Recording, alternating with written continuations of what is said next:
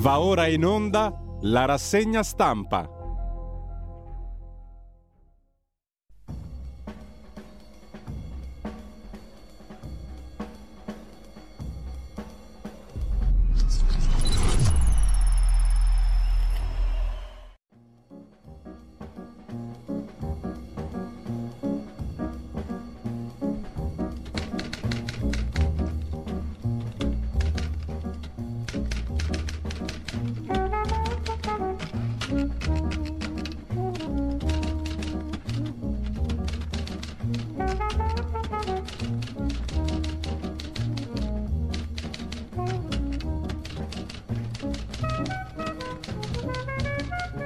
Mo se sentimo, ma è.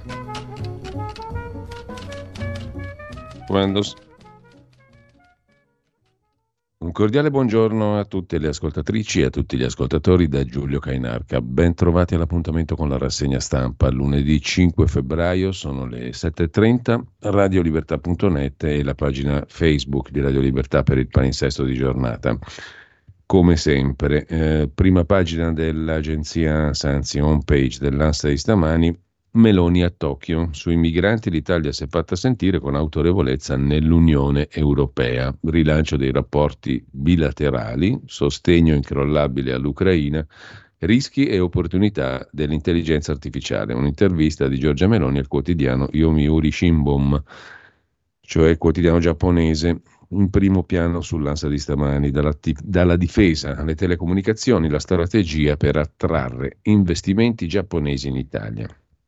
Secondo titolo per Hamas che prende tempo ed è pronta a rifiutare l'accordo mediato a Parigi con Israele. La guerra in Medio Oriente prosegue, sputi contro cristiani da due ebrei ortodossi nella città vecchia a Gerusalemme, scrive ancora l'agenzia ANSA. In primo piano, primo piano anche per Vittorio Emanuele, i funerali sabato nel Duomo di Torino, l'ultimo saluto, e il derby d'Italia è dell'Inter, Inzaghi, l'Inter vola più 4 sulla Juve con una partita in più da recuperare. Senato americano pubblica un accordo bipartisan sull'Ucraina, i trattori sono pronti a un'altra settimana di proteste e Taylor Swift entra nella storia, quarto Grammy per il miglior album musicale. Morto a 88 anni Giacomo Losi, ex capitano della Roma, ma anche Kurt Amrin a 89, bandiera della Fiorentina. In primo piano sull'ANSA in Cile, oltre 100 morti nei roghi, due giorni di lutto nazionale, il presidente Gabriel Boric nella zona degli incendi e sempre dalla prima pagina dell'ANSA a Parigi sia la stangata sui parcheggi dei SUV, ma nel referendum hanno votato soltanto il 5% dei parigini, peraltro favorevole a stangare i parcheggi per i SUV, per i fuoristrada, sono il 54,55%. Ora la questione passa al Consiglio comunale. L'Organizzazione Mondiale della Sanità ha denunciato nella giornata mondiale contro il cancro nel 2050 ci saranno 35 milioni di nuovi casi di tumore. Non bisogna tagliare i budget della sanità. Poi Sanremo, il direttore generale della RAI, Rossi, dice è di tutti, niente volgarità a Sanremo è morta la mamma di Bruce Springsteen a 98 anni, aveva origini italiane, il commovente video condiviso dal boss, appunto da Springsteen, e per quanto concerne gli altri titoli dalla homepage dell'agenzia ANSA di stamani, scorrendola oltre lo sport fino a alla pagina di cronaca, il padre di Ilaria Salis chiede di mettere fine a questa assurdità. Oggi incontrerà i ministri Tajani e Nordio, papà di destra, quello di Ilaria Salis, le sue simpatie erano tali, come è stato documentato in questi giorni, è stato intervistato anche da Daniele Capezzone su Libero l'altro giorno e incontrerà oggi appunto Tajani e Nordio, Schlein attacca, governo in imbarazzo. Per la pagina di politica interna, Meloni, le risorse del PNRR per gli agricoltori passano a 8 miliardi, da 5 a 8 miliardi. Duello Lega Fratelli d'Italia sugli aiuti al popolo dei trattori. Ha parlato il ministro Giorgetti a Sondrio, non siamo contro l'Europa, ma cambia approccio. E andiamo anche alla DN Kronos, dalla quale una notizia in particolare sull'Ucraina. Zelensky, intervistato al TG1, ha detto la guerra può arrivare anche da voi e nessuno sarà pronto. Gli eserciti europei non sono pronti, sarà uno shock. L'Italia è dalla nostra parte. La guerra può arrivare da voi perché abbiamo a che fare con Putin. Quando arriverà nessuno sarà pronto, gli eserciti europei non sono pronti.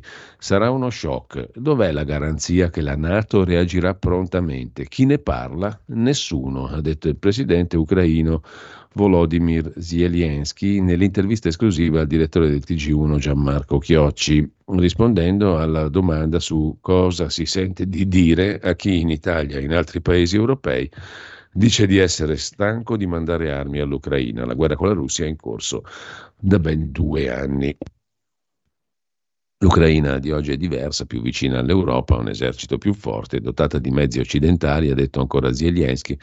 Siamo più esperti, a volte un po' stanchi, a volte forse arroganti, ma non possiamo concedere alla Russia la possibilità di prevalere grazie ai suoi strumenti. Interpellato sul rapporto con l'Italia, dice di avere un atteggiamento molto positivo di fronte all'ex premier Draghi e all'attuale presidente del Consiglio Giorgia Meloni. Mario ci ha aiutato molto per la candidatura all'Unione Europea. Meloni, persona molto seria, molto forte, ha influenzato la decisione di aprire i negoziati di adesione all'Unione Europea. L'Italia dalla nostra parte, dice Zelensky. Andiamo a vedere le prime pagine, ora dei quotidiani di stamani. Cominciamo dal Corriere della Sera. I trattori non si fermano. Oggi corteo a Roma, ipotesi Sanremo e la Lega si dice al fianco degli agricoltori. In trattore, Schlein attacca senza effetto l'annuncio del governo di alzare le risorse a 8 miliardi, a Milano le mucche in piazza Duomo. Arriveranno a Roma, colpi di slogan e bandiere tricolori, gli agricoltori porteranno la protesta nella capitale d'Italia. La Lega si dice al loro fianco. I primi in testa alla grande marcia questa mattina imboccheranno la Cassia, ma dopo le mucche in Piazza Duomo a Milano l'idea è di arrivare sul palco di Sanremo. Sgarbi scrive a Giorgia Meloni, indagine su altre incompatibilità, chiede Vittorio Sgarbi. Hamas eh, getta sulla tregua il gelo vuole liberi più prigionieri nella trattativa con Israele. C'è un'intervista sul Corriere della Sera, un taglio alto anticipata in prima pagina a Giuseppe Conte. Col Partito Democratico non c'è competizione, ma per andare avanti insieme basta ambiguità. Possibili alleanze, analisi sulle prossime elezioni europee. Non si può chiedere al Movimento 5 Stelle di abbandonare la sua forza propulsiva. Così il Corriere riassume in prima pagina. Sempre dalla prima pagina del Corriere della Sera, poi la riflessione di Ernesto Galli della Loggia sull'identità europea svanita. La ricerca, i fondi. Potrà mai l'Unione Europea esistere come soggetto politico di consistenza dopo aver deciso di suicidarsi culturalmente e identitariamente? Come mai a nessun partito della decina e più che siedono a Bruxelles è mai venuto in mente di occuparsi di quella decisione singolare dei modi in cui ormai da anni viene posta in essere? Sono le domande che ci si pone quando si leggono i dati riportati in un interessante articolo di Federico Poggianti pubblicato sul magazine online de Il Mulino.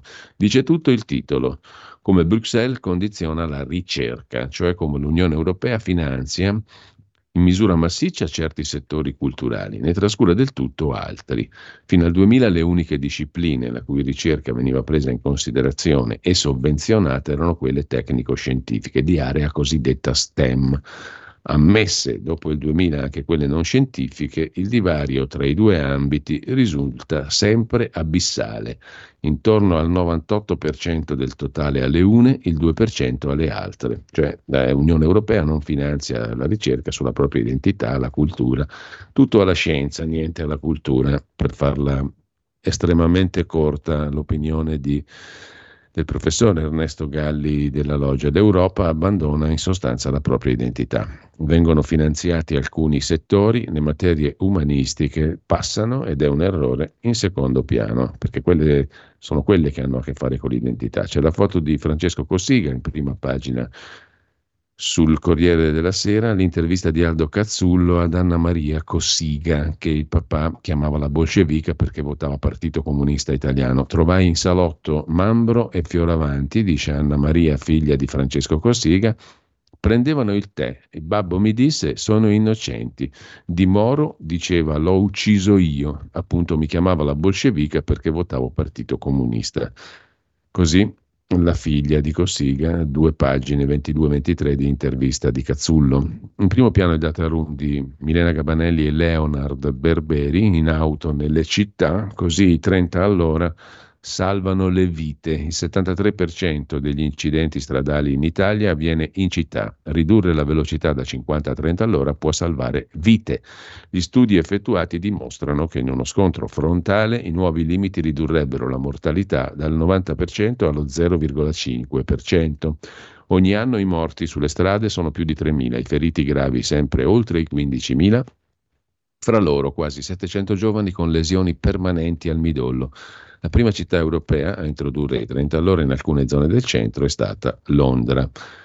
Centro di Ponte Galeria a Roma, suicidio di un migrante e al CPR esplode la rivolta, titola ancora il Corriere della Sera. Il Fatto Quotidiano di Marco Travaglio apre con le basi navali della Nato, le spese militari e il ministro Crosetto, ministro della Difesa, che vuole buttare un miliardo e 800 milioni che non ha. Il governo continua ad aumentare le spese militari, ma manca la copertura. Parte l'iter in Parlamento per l'approvazione del programma Basi Blu, quelle della Nato, dell'Alleanza Atlantica. Adeguare i porti di interesse militare ci costa 1 miliardo 760 milioni di euro, ma per ora il governo ne ha stanziati meno della metà. A proposito di stanziamenti, il piano Mattei è solo una presa in giro Scrive il fatto nel dorso economico del lunedì, i progetti sono vaghi, vecchi o scritti da Eni e compagnia o dall'Agenzia per la cooperazione. I fondi inoltre sono scarsi, erano già stati messi a bilancio con gli stessi fini. In taglio alto la frase del giorno sopra la testata, Sgarbi arretra sulle dimissioni e insulta Travaglio, dandogli del diffamatore dimentica le due condanne a risarcirlo, o forse cerca la terza, scrive il fatto. L'Italia è un paradiso, il TG1 copia la scaletta del mattinale di Fratelli d'Italia. Stesse parole su occupazione, migranti, stato sociale, scrive il fatto in prima pagina. La denuncia riguarda il TG1 che copia e incolla rispetto alla scaletta dei fatti del giorno preparata da Palazzo Chigi dal sottosegretario Fazzolari. Fratelli d'Italia dà la linea e il TG1 copia. La scaletta del TG1 segue il mattinale di Fratelli d'Italia. Il telegiornale del servizio pubblico, il povero Chiocci, approfondisce i temi suggeriti da Ore 11, la rassegna stampa che arriva ogni mattina ai parlamentari iscritti al partito di governo. Ore 11 è il mattinale di Fratelli d'Italia, una velina ad uso interno confezionata a Palazzo Chigi. Il problema è che il TG1 lo fa sua denunzia da par suo il fatto quotidiano, mentre sempre dalla prima pagina del fatto tregua su Gaza si rinvia e poi lotta al bavaglio, dialogo 5 Stelle PD per il voto segreto, il passaggio in Senato. Parla Angelo Bonelli dei Verdi, sono il pollicino della sinistra, ora vorrei unificarla, mentre la destra assalta chi si prende cura dei bimbi trans. Così il fatto il giornale in prima pagina mette in apertura titolo principale il no alla pace, ecco la vera Hamas, respinto l'accordo sul rilascio di ostaggi. I jihadisti chiedono il ritiro di Israele. Hamas non vuole alcun accordo, non ha dato risposta alla proposta di tregua e di rilascio degli ostaggi elaborata a Parigi con la mediazione di Egitto e Qatar. Secondo Channel 12, in particolare, il leader di Hamas da Gaza, Yahya Sinwar, chiederà solide garanzie per la fine della guerra e il ritiro delle truppe israeliane. È già noto che Israele non accetterà. Hamas inoltre, secondo fonti citate dal media saudita Al-Arabiya, un maggior numero di detenuti palestinesi liberi vorrebbe. Ma ieri è stato molto netto anche il primo ministro italiano, eh, australiano, sì, australiano, ci siamo. Il primo ministro israeliano, ovviamente, Benjamin Netanyahu. Il nostro obiettivo è l'eliminazione di Hamas. L'analisi di Edward Lutvak in prima pagina, così Obama ha reso gli Stati Uniti lo zimbello di Teheran. E poi c'è un altro pezzo interessante in prima pagina sul giornale, l'anno da record delle banche. In Italia oltre 40 miliardi di utili nel 2023. Oggi parte la settimana in cui i gruppi bancari riveleranno i propri conti di fine anno. Ci si attendono cifre record. La Federazione delle Banche, o meglio il sindacato bancario, il FABI, ha stimato per il 2023 profitti per l'intero settore bancario oltre i 40 miliardi. Sarà un successo visto che i 25 miliardi di un ottimo 2022 saranno superati di slancio. In taglio alto lo stupro di Catania, emergenza immigrati minori, i sette del branco che hanno stuprato la tredicenne, tutti egiziani, erano ospiti di una comunità. Sono 24.000 in Italia i migranti minorenni e la sinistra tace per la violenza sessuale di gruppo su una ragazzina di 13 anni. A Catania sono stati arrestati sette giovani stranieri, tutti egiziani, tutti arrivati in Italia come minori non accompagnati. A proposito di giustizia, invece, Filippo Facci nell'editoriale si occupa del populismo penale del PD fondato sul giustizialismo e poi parte la trattativa fra lo Stato e Sgarbi. Il sottosegretario agita l'esecutivo. Per le dimissioni è ancora lunga. I detrattori avevano esultato, erano convinti di avere abbattuto la preda, ma vendere la pelle dell'orso prima di averlo azzoppato è operazione azzardata, soprattutto se l'orso è Sgarbi. A due giorni dalle dimissioni annunciate dal sottosegretario alla cultura, il critico d'arte è tornato a combattere. C'è poi in prima pagina sul giornale la prefazione del libro Olindo e Rosa che esce proprio oggi, firmato da Edoardo Montolli e Felice Manti. La prefazione è del sostituto procuratore generale di Milano Cuno Tarfussar che ha chiesto anche lui la revisione del processo per la strage di Erba. Tra l'altro domani faremo una puntata speciale alle otto e mezza dedicata a questa questione con un'intervista al uno dei massimi esperti mondiali di neuropsichiatria forense, che insieme a tantissimi altri illustri accademici ha firmato due consulenze fondamentali per gli avvocati difensori di Olindo Romano e Rosa Bazzi in tema di revisione che hanno chiesto la revisione del processo. Il professor Giuseppe Sartori dell'Università di Padova.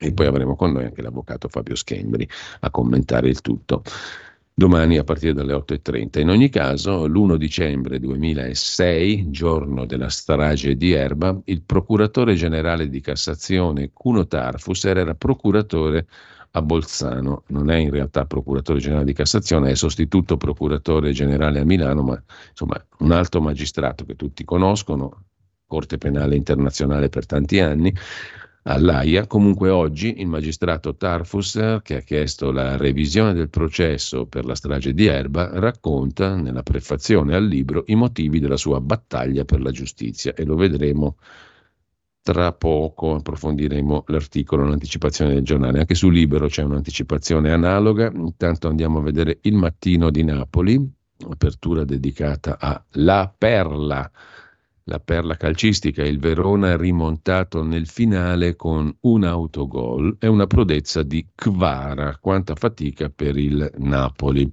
In primo piano anche i trattori, manifestazioni di agricoltori dal nord al sud, all'avanzata da sud verso la capitale e poi si chiamava Carmine, 58 anni, viveva in due prigioni, la prima quella della sedia a rotelle, la seconda fra le sbarre del carcere. Era disabile, recluso a Carinola con 30 detenuti sex offender. Durante la notte fra sabato e domenica si è suicidato impiccandosi. È il quindicesimo detenuto suicida in un mese da gennaio. Si aggiunge al recluso che si è tolto la vita a Verona, dimesso da qualche giorno dal reparto psichiatrico. E lasciamo la mattina per andare al tempo di Roma, il titolo a tutta pagina. Branco in Italia grazie al PD, il branco di Catania, lo stupro di Catania. I giovani egiziani accusati di aver violentato la tredicenne erano entrati irregolarmente, accolti con le regole del 2017 sui minori che potevano restare anche una volta maggiorenni. Zampa del PD difende la norma, l'ex sottosegretaria, ora deputata del PD Zampa, che difende la legge che prende il suo nome. Non è sbagliata, la mia legge non ha colpe, non è stata applicata. Poi leggeremo l'intervista. L'Atalanta travolge la Lazio 3 a 1, a Bergamo non basta immobile per il campionato di calcio, poi Meloni a Tokyo incontra Kishida e i big delle imprese, scrive il tempo in prima pagina. Oggi l'incontro con eh, Kishida e 8 big dell'impresa, passaggio di consegne al G7 e rafforzamento dei rapporti bilaterali. Fumio Kishida è il premier, il primo ministro giapponese, l'omologo di Giorgia Meloni. Due nuovi suicidi in carcere, sono 15 dall'inizio dell'anno e scoppia la polemica politica.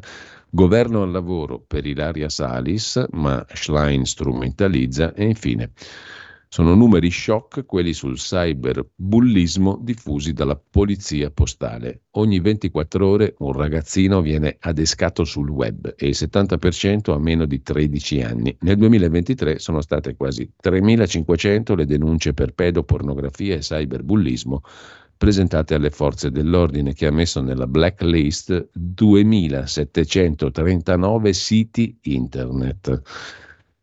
Dal tempo passiamo a Repubblica. Il quotidiano diretto da Maurizio Molinari apre con un'intervista a un leader di Ansar Allah, Houthi, minacce all'Italia. Mohammed Ali al-Houthi, uno dei capi della milizia dello Yemen che attacca le navi nel Mar Rosso, dice l'Italia diventa un bersaglio se aderisce all'aggressione. Nel Mar Rosso arriva la missione europea Aspides. Roma, con il cacciatorpediniere Duilio, avrà il compito di indicare gli obiettivi. Mohamed Ali al-Houthi, intervistato a pagina 3 da Laura Lucchini, dice ai italiani state attenti, se ci aggredite diventerete un bersaglio. Mohamed Ali al-Houthi, nato nel 79, è uno dei leader di spicco del movimento Ansar Allah movimento yemenita degli Houthi, appunto. Essere classificati come terroristi perché sosteniamo Gaza è un onore, è una definizione politica scorretta. Se gli Stati Uniti invieranno truppe nello Yemen dovranno affrontare sfide più difficili di quelle in Vietnam. Non c'è alcun blocco nel Mar Rosso da parte nostra, prendiamo di mira soltanto le navi associate a Israele, dice il leader, uno dei leader di Ansar Allah, il movimento yemenita, la milizia yemenita Houthi. E sempre dalla prima pagina di Repubblica, anziani, disabili, poveri, l'inchiesta, le pagine 6-7, la destra ha tagliato il welfare. La destra non è sociale, Poveri, deboli e anziani sono i più colpiti dai tagli del governo Meloni. Sostituire il reddito di cittadinanza col nuovo assegno di inclusione porterà risparmi per 4 miliardi. Aiuti solo a 29 mila ultra ottantenni, aboliti gli sgravi sulle barriere architettoniche per le assunzioni di giovani e di donne. Insomma, un disastro. La destra è tutt'altro che sociale. Sbagliata la sepoltura su Perga, scrive Massimo Firpo a proposito dei Savoia. Vittorio Emanuele è morto, pace all'anima sua, leggo con sconcerto che sarà sepolto nella basilica di Superga, Torino. Mi domando perché, per quale ragione. Leggo altresì che ciò richiederebbe l'autorizzazione dello Stato italiano e della Chiesa cattolica. Da Repubblica alla consorella torinese, appunto, la stampa di Torino, in taglio alto c'è Vittorio Emanuele a Superga, una scelta che divide Torino, giusto appunto, e poi i due titoli principali, il no di Hamas all'accordo sugli ostaggi con Israele, mentre gli Stati Uniti avvertono le milizie sciite nello Yemen è soltanto l'inizio con il primo raid statunitense e Netanyahu dice l'intesa con Hamas non a tutti i costi. Di spalla c'è un articolo interessante su Elon Musk, festini, droga, sesso, la vita senza controllo del padrone di X e Tesla. I membri del consiglio di amministrazione dell'azienda produttrice di auto elettriche di Elon Musk, la Tesla, si sono trovati davanti a un dilemma, scrive la stampa, riproponendo un articolo del Wall Street Journal di Rebecca Elliott Inchiesta del Wall Street Journal rivela i legami ambigui fra il tycoon Elon Musk e i manager del suo gruppo. Feste, eccessi, sostanze stupefacenti, verità insabbiate per non fare scandalo, quella volta che a un party a Hollywood tirò fuori una bottiglietta d'acqua piena di ecstasy allo stato liquido. Insomma, è un poco di buono Elon Musk. Mentre sempre dalla prima pagina della stampa, Nordio si occupi dei suicidi in cella e la richiesta di Elish Line al ministro della giustizia, feroce coi deboli, tenero coi forti, è l'accusa della segretaria del PD. Scontri nel CPR di Roma dopo che un ragazzo di 22 anni si è tolto la vita. Due decessi anche a Verona e a Caserta. E in Ungheria la destra ungherese contro Salis.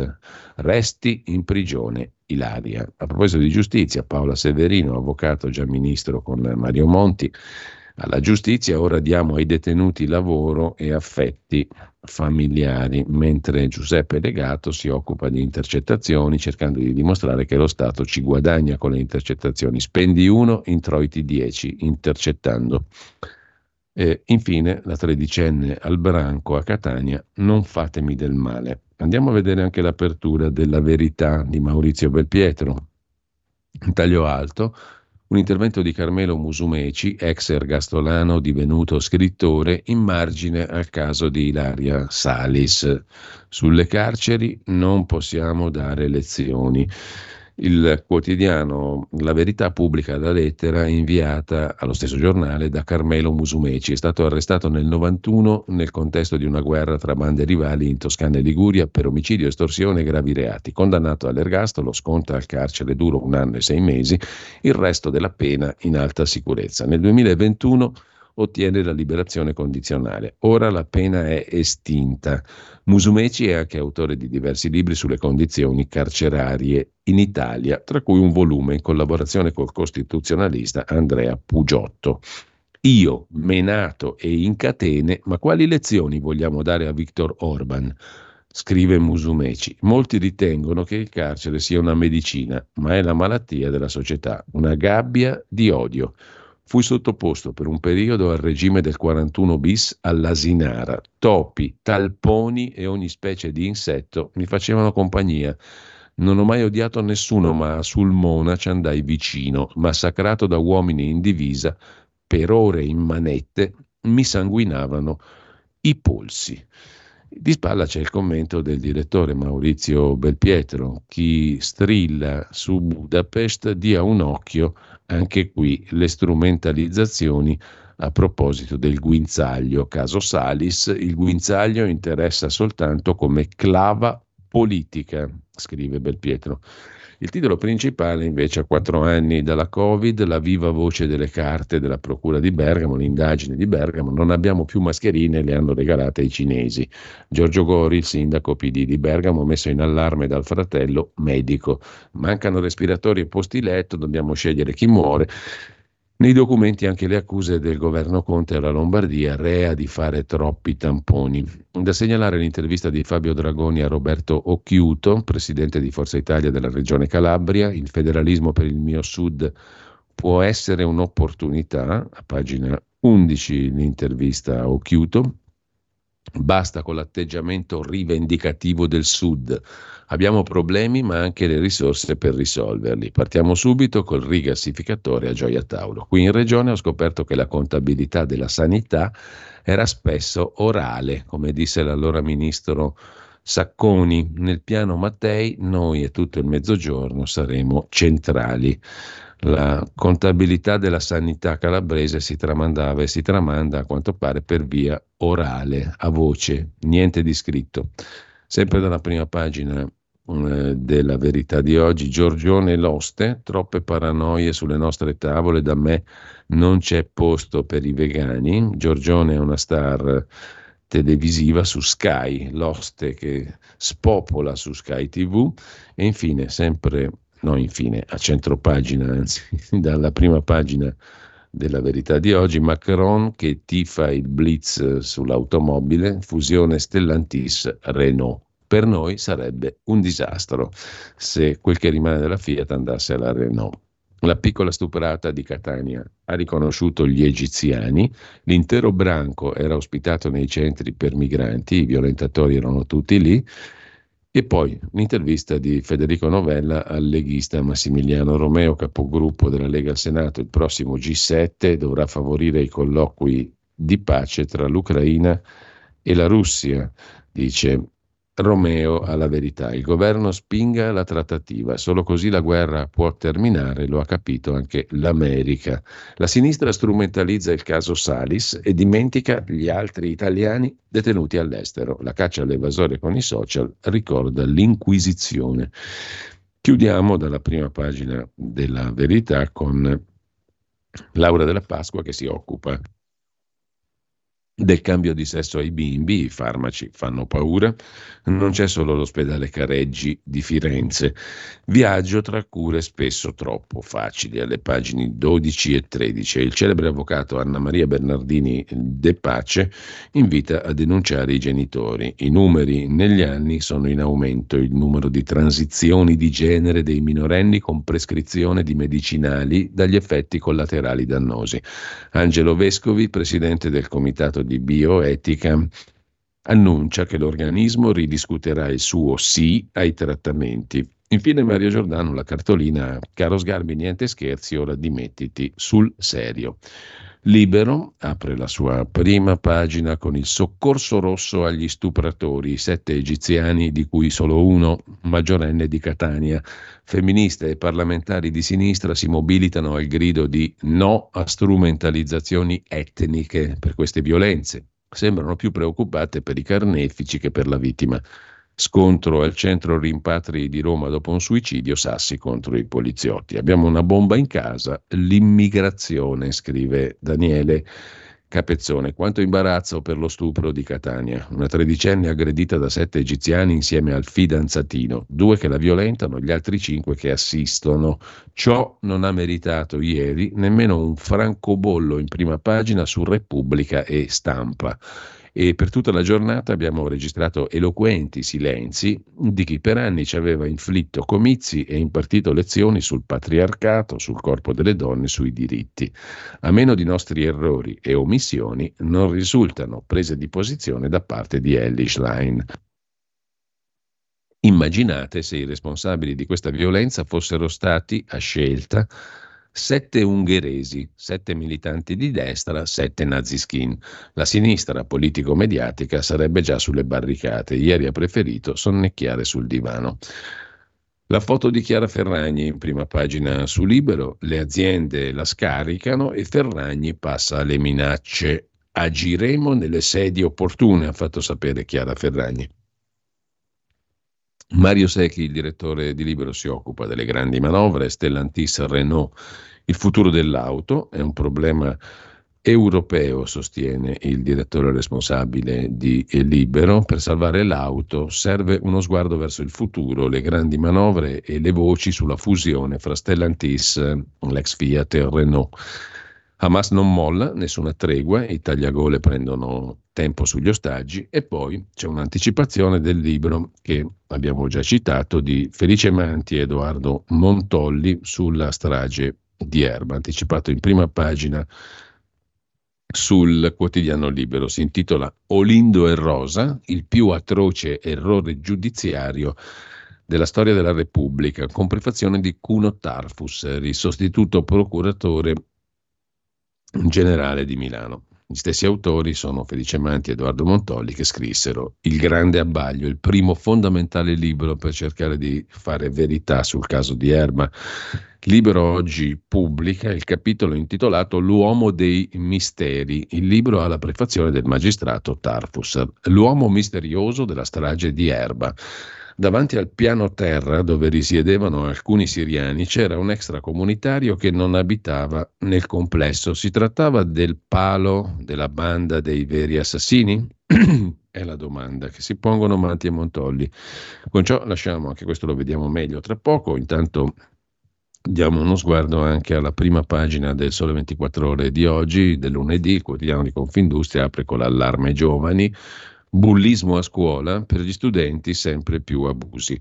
Siamo in stra-ritardo, sono le 8.03, dovevamo fare la pausa tre minuti fa, mea culpa, pausa e primo brano musicale. Togliamo adesso la condivisione, il primo brano musicale ci porta dalle parti di Hector Berlioz. 3 febbraio, era l'altro ieri, 1844, l'ouverture Carnaval Romain viene presentata per la prima volta a Parigi.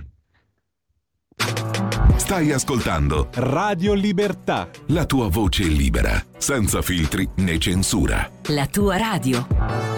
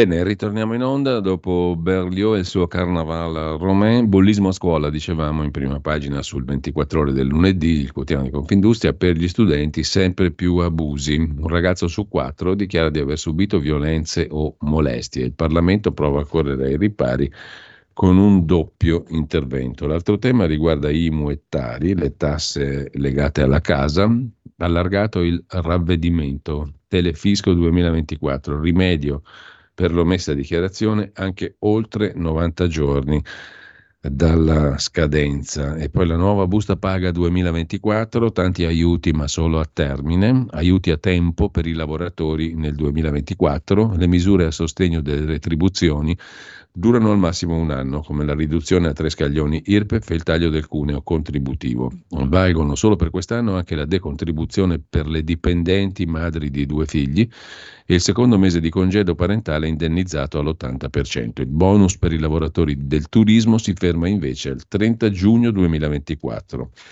Italia Oggi si occupa, Italia Oggi 7 di Marino Longoni, di privacy, 3 su 4 sono Fuori legge, gran parte delle aziende ancora non sono a norma, le linee guida dei garanti europei sono troppo generiche, il GDPR è applicato in maniera contraddittoria, cioè il regolamento europeo sulla privacy.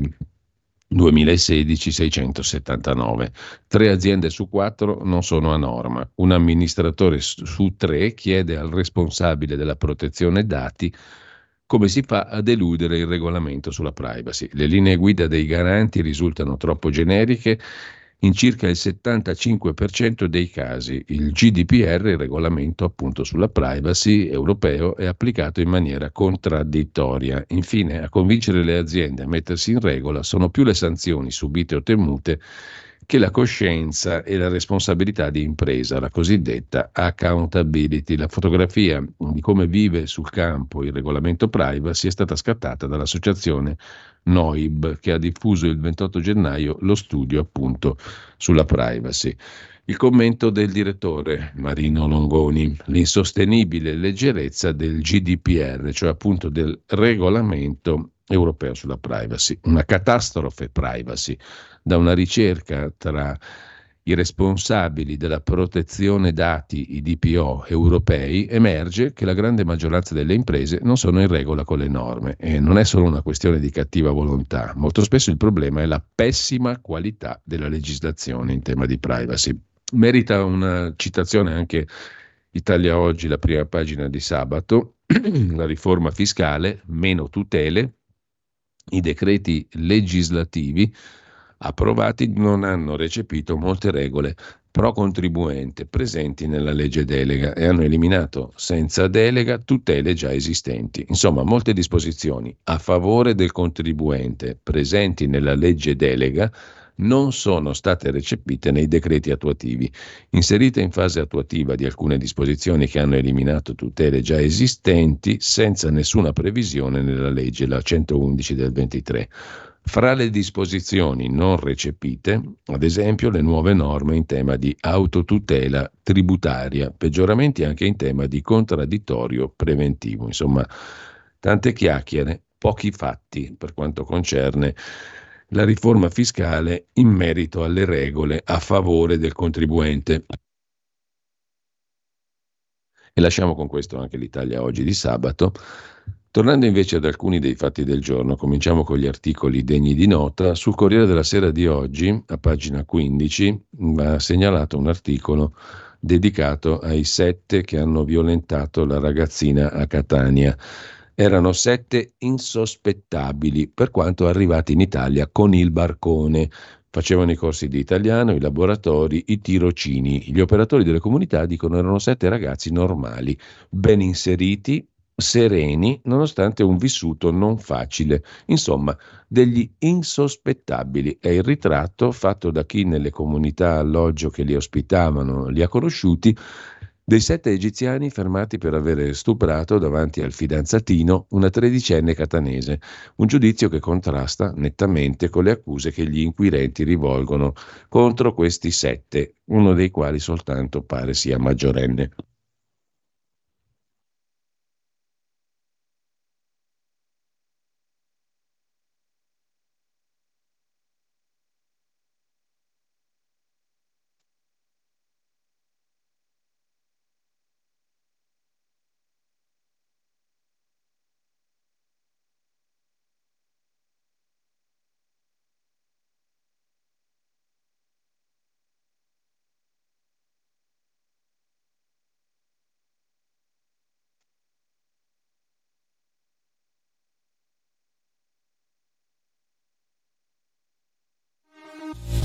Porta con te ovunque Radio Libertà. Scarica la app per smartphone o tablet dal tuo store o dal sito radiolibertà.net. Cosa aspetti?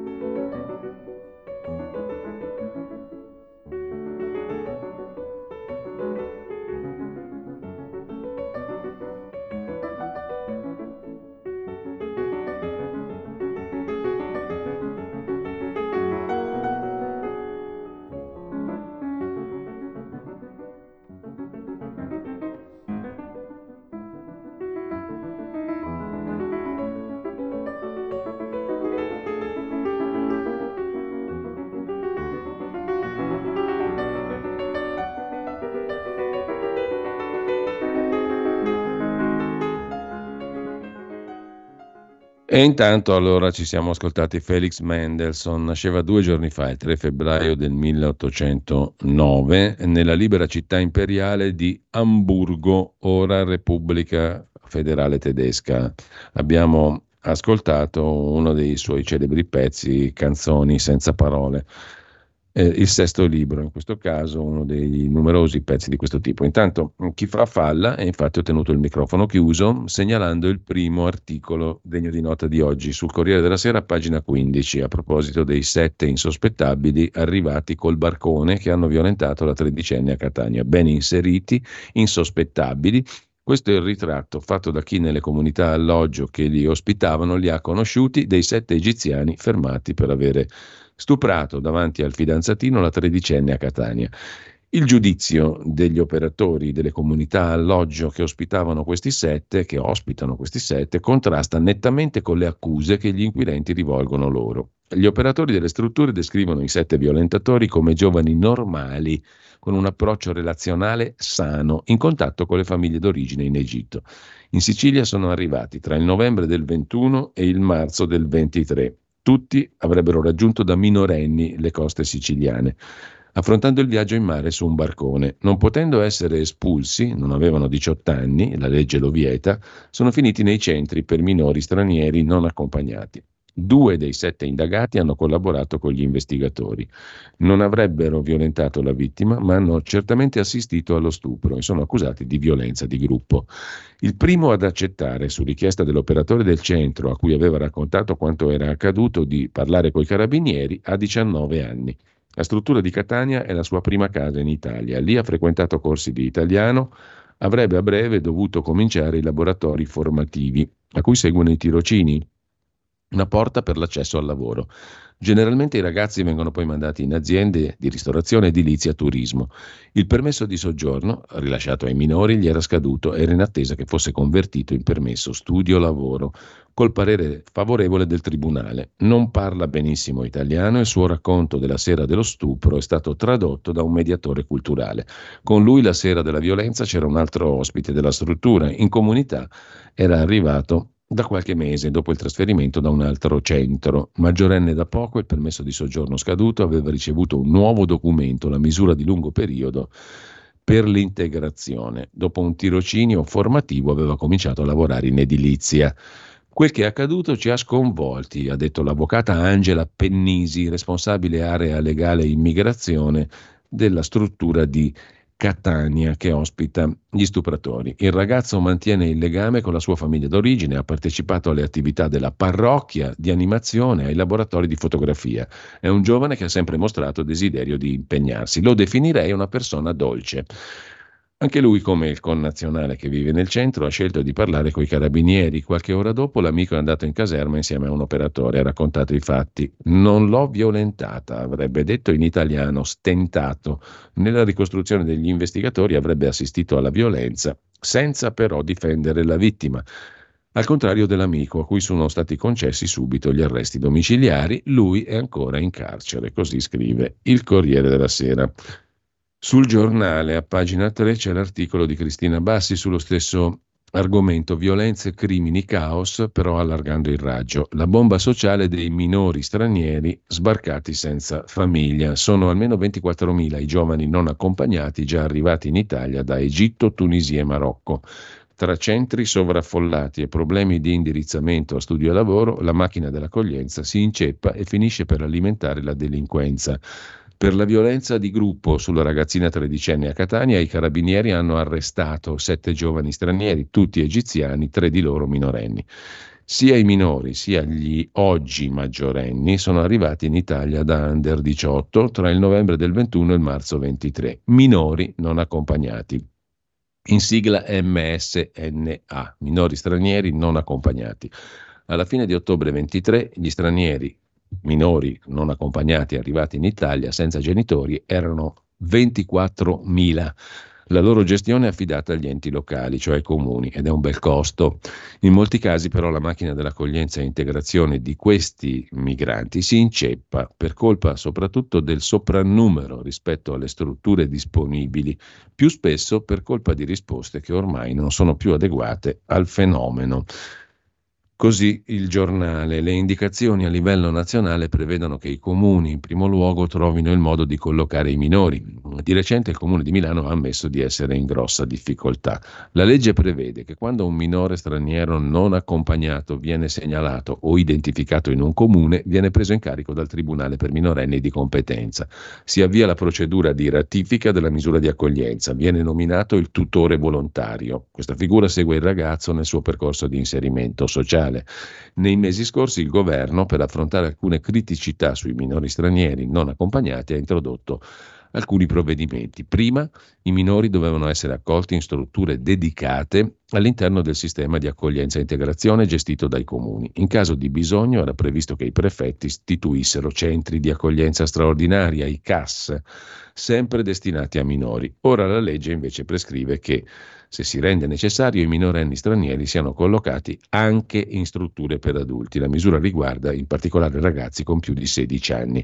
Sono oltre il 70% del totale dei minori stranieri non accompagnati. Un discorso a parte meritano i minori stranieri che delinquono si veda il caso di Milano e Lombardia, dove molti minori stranieri non accompagnati arrivano attratti dal territorio che promette condizioni di vita migliori di altri. Qui si è creata una cronicizzazione dei problemi, lo dicono i dati forniti dal Tribunale minorenni pochi giorni fa. Nel 2023 c'è stato un forte aumento del numero dei reati commessi da questi minori. Nell'ultimo anno i detenuti stranieri al Beccaria sono stati 229, 130 non accompagnati. Lo scorso anno i non accompagnati erano 37 su un totale di 103 minorenni stranieri. Insomma, crescono i numeri della delinquenza dei minori stranieri. Mentre sul quotidiano Il Tempo c'è l'intervista alla senatrice del PD Sandra Zampa, prima firmataria della legge 47 del 2017, la legge Zampa sull'accoglienza ai minori stranieri, appunto, che controbatte e replica a chi sostiene che ciò che è successo a Catania non sarebbe accaduto se la legge Zampa sui minori stranieri non fosse mai stata varata. È esattamente il contrario, dice Zampa al tempo di Roma. Chiunque tiri in ballo la legge che prende il mio nome non sa di cosa parla o è in malafede. Se la mia legge avesse trovato applicazione, quei ragazzi in giro, nulla facenti, non ci sarebbero. Quella legge non ha mai trovato realizzazione. Anche i governi che hanno preceduto questo si sono impegnati poco. Di certo hanno fatto meglio di questo governo che l'ha cambiata peggiorandola. Nessuno ha voglia di impegnarsi, non facciamo abbastanza per i ragazzi italiani, figuriamoci per i minori stranieri. Buttarla in cacciare è più facile. La legge prevedeva di creare un percorso per trasformare chi arriva in una risorsa, dice Zampa. Io credo che un minore che arriva da un altro paese sia una risorsa però va accolto in maniera dignitosa, bisogna fargli studiare o avviarli verso un percorso lavorativo, tenerli occupati, mettergli qualcuno a controllarli, un tutor.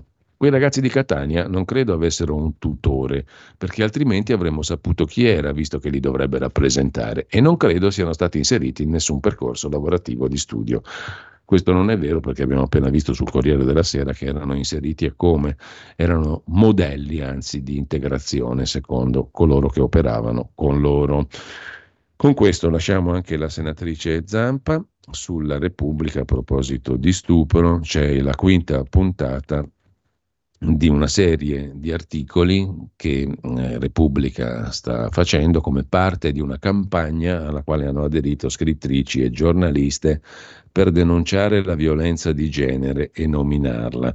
Oggi tocca a Viola di Grado, cronaca di una violenza non annunciata. Una scrittrice, appunto, di Grado racconta lo stupro subito anni fa e quanto la narrazione dominante le ha reso difficile riconoscerla. Ubriaca ero caduta in uno stato di semi-incoscienza, ed è successo, racconta la scrittrice Viola di Grado a Repubblica.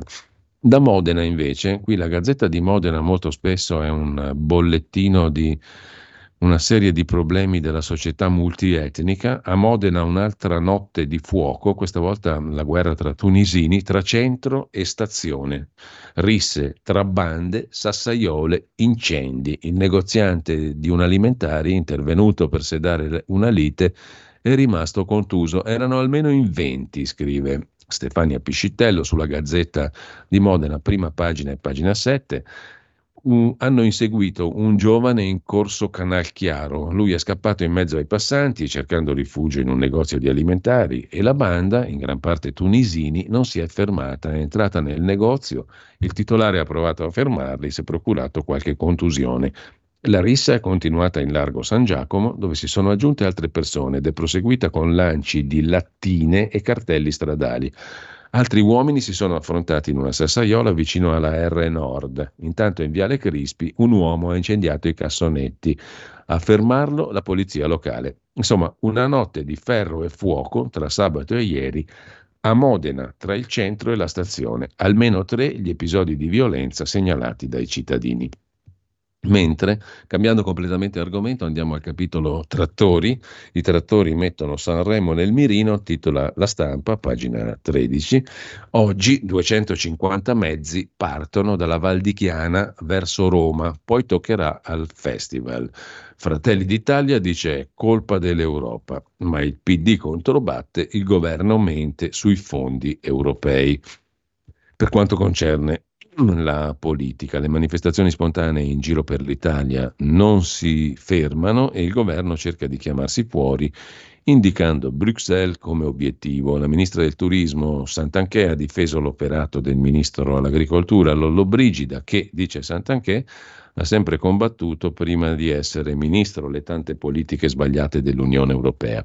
Capogruppo di Fratelli d'Italia alla Camera, Tommaso Foti, contrappone agli errori dell'Unione Europea gli sforzi fatti dal governo italiano che ha aumentato da 5 a 8 miliardi i fondi per gli agricoltori previsti dal PNRR. Per il segretario del PD Schlein quello del governo è solo un gioco delle tre carte, fa propaganda. Sulla stampa c'è l'intervista a Danilo Calvani, leader del gruppo CRA, Agricoltori Traditi, che sta protestando. Accerchieremo Roma, Meloni non ci prenda in giro, mobilitazione continua con tutti i mezzi.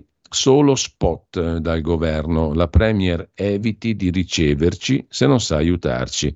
Mi pagano l'insalata a 40 centesimi, la rivendono al quintuplo. Le multinazionali dominano con il consenso dell'Europa. Bloccare la carne sintetica non ci interessa, quello che conta davvero è difendere il Made in Italy. Accerchieremo Roma e non per un giorno. E non solo coi trattori, dice Danilo Calvani, leader CRA Agricoltori Traditi che oggi torna in questura per concordare le modalità della protesta che questa settimana approda a Roma. Contesta la politica agricola europea, le decisioni del governo Meloni, lamenta l'esplosione dei costi, il crollo dei prezzi dei prodotti e rivendica la difesa del Made in Italy. Ex leader del movimento Forconi, Calvani da giorni su Facebook rilancia ai suoi 100.000 follower le proteste di tutta Italia. Ha un'azienda agricola in provincia di Latina. Su un appezzamento di 10 ettari produce ortaggi, insalata, come tanti colleghi fatica. Quanto gliela pagano al chilo l'insalata e a quanto viene rivenduta? A noi la pagano 40 centesimi, dice Calvani alla stampa, poi vai a vedere quanto costa in negozio, più di 2 euro al chilo, 10 quella pulita e confezionata. In estate la pagano anche meno, mentre noi dobbiamo irrigare come matti. Per rientrare nelle spese e andare in pari dovremmo venderla ad almeno un euro al chilo. È una situazione da disastro. Il comitato si chiama Agricoltori Traditi. Traditi da chi? chiede la stampa, l'intervistatore. Mm, traditi, eh, risponde Calvani, dai nostri rappresentanti, la classe politica, qui, da, cui, da questi siamo stati traditi, perché non ci hanno difeso. Questa settimana i trattori davanti alla sede del governo, i trattori tanti, risponde Calvani, saranno tutti attorno a Roma, sarà un accerchiamento, non solo trattori, ci saranno camion e altro, stiamo definendo con la questura le modalità dove collocare i presidi. Definiremo una data che sarà solo una data di inizio della nostra mobilitazione su Roma. Ci saranno presidi che continueranno. Se intralceranno il traffico i romani saranno contenti, dice l'intervistatore Paolo Baroni. Su Roma, risponde Calvani, i presidi saranno massicci, ma non prevediamo di bloccare il traffico, prevediamo manifestazioni che ci aspettiamo molto partecipate dentro alla città. Se Meloni ci deve ricevere per prenderci in giro è meglio che non lo faccia, se è invece in grado di cambiare le cose, ma lo dubito. Giorgia Meloni ha spiegato di aver aumentato da 5 a 8 miliardi i fondi stanziati dal PNRR per gli agricoltori. Non vi basta? Il problema è uno solo, risponde Calvani, ovvero che i fondi del PNRR, come quelli del Fondo di sviluppo rurale dell'Europa PSR, sono gestiti solo dai centri di assistenza agricoli, sono totalmente in mano ai sindacati, in primis col diretti. A noi su 10 euro arrivano 50 centesimi. Tutto il resto va a grandi gruppi, alle multinazionali, ai loro prestanome. Possono anche stanziare 100 miliardi, a noi arriva sempre poco o nulla. Le multinazionali è un dato di fatto, lo dicono i numeri che comandano loro. I problemi che poniamo vanno risolti a Bruxelles e sul fronte nazionale. Sono un contadino. Mi pare che l'Italia possa utilizzare il diritto di veto a Bruxelles e tutti gli accordi che contestiamo, a partire dal Green Corridor, hanno avuto anche il sì del governo italiano. Cosa comporta questo accordo? È un accordo fatto dal governo italiano 15 anni fa dietro la spinta dei sindacati agricoli, recepito ed ampliato a livello europeo. Consente di importare prodotti dai paesi del Nord Africa senza controllo controlli. Basta una semplice autocertificazione per il rispetto di norme fitosanitarie. Sono prodotti che sul nostro mercato vengono presentati come made in Italy. Non si trovano prodotti marchiati Egitto, Marocco, Tunisia, il che è molto strano. Il governo italiano ha vietato la carne sintetica. Noi non siamo contro la carne sintetica. Ognuno mangia quel che vuole. Il problema è che intanto stanno distruggendo noi made in Italy. Ma su questo governo che mette il tricolore su ogni cosa, eh, questo governo non lo difende il Made in Italy? Un conto sono gli spot elettorali, conclude Calvani, il leader della protesta degli agricoltori, Danilo Calvani sulla stampa. Un altro conto sono i fatti. Se fosse stato veramente così, noi non saremmo sulle strade. Hanno costituito il Ministero della Sovranità Alimentare, ma noi non ce ne siamo proprio accorti. Magari ci stiamo sbagliando, ma se adesso manifestiamo è perché il nostro settore è davvero al collasso. Vogliamo sollecitare segnali concreti. Chiacchiere e promesse non ci bastano più. Con questo poi torneremo sull'argomento con un bell'articolo di Luca Ricolfi dal suo sito sulla Fondazione IUM. Ci fermiamo un attimo, una piccola pausa, le previsioni del tempo, un altro brano musicale, ascolteremo un, uh, un, altro, un altro, brano di Felix Mendelssohn, un preludio in Si minore, opera 104 a numero 2 e poi torniamo ai quotidiani, anzi agli articoli di oggi. Stai ascoltando Radio Libertà. La tua voce libera, senza filtri né censura. La tua radio.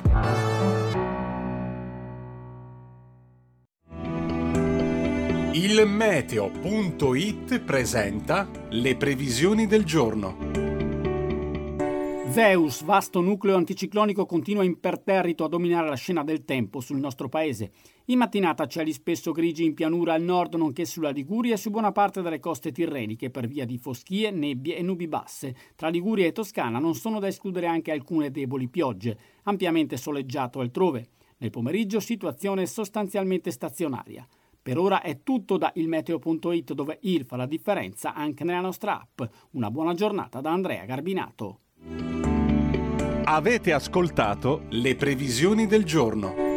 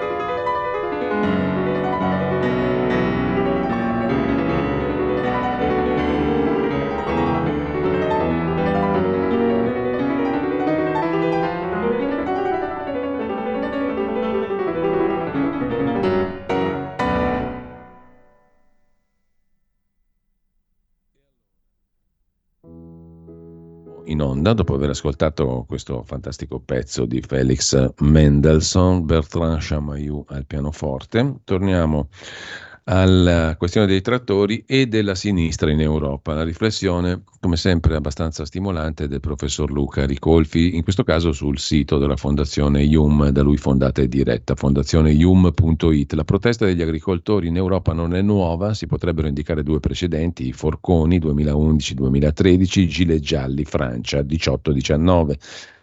Anche allora uno dei temi centrali il prezzo dei carburanti, anche allora un ruolo centrale quello di agricoltori e autotrasportatori, anche allora simpatie verso quei movimenti più da destra che da sinistra. Queste analogie però non devono trarci in inganno. Il movimento di oggi è diverso, molto diverso da allora. La prima differenza è il carattere transnazionale della protesta di oggi. Olanda, Belgio, Francia, Italia, Polonia, Spagna, Romania. Seconda differenza, ora al centro delle contestazioni, le politiche europee in materia di ambiente, il Green Deal, con le loro ripercussioni sulla politica agricola, la PAC, più restrizioni, maggiori costi, minori sussidi, soprattutto concorrenza sleale dei paesi da cui importiamo prodotti alimentari. Terza differenza è che mentre in passato l'approssimarsi delle elezioni europee aveva finito di spegnere le proteste, oggi sembra il contrario, il movimento dei trattori si espande e si rafforza man mano che si avvicina il voto delle europee.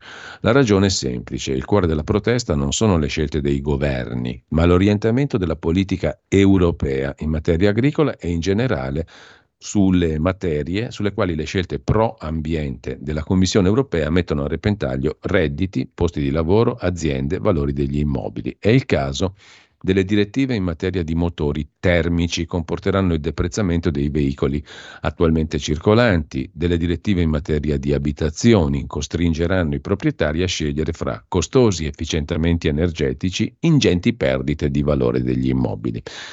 Difficile prevedere, argomenta il professor Ricolfi, come tutto ciò potrà influenzare il voto europeo a giugno. Quel che d- fin d'ora è abbastanza evidente è che la protesta impatta in modo asimmetrico sulla destra e sulla sinistra. I socialisti, da sempre in sintonia con gli orientamenti dirigisti della Commissione europea, rischiano di perdere ulteriori consensi tra i ceti popolari.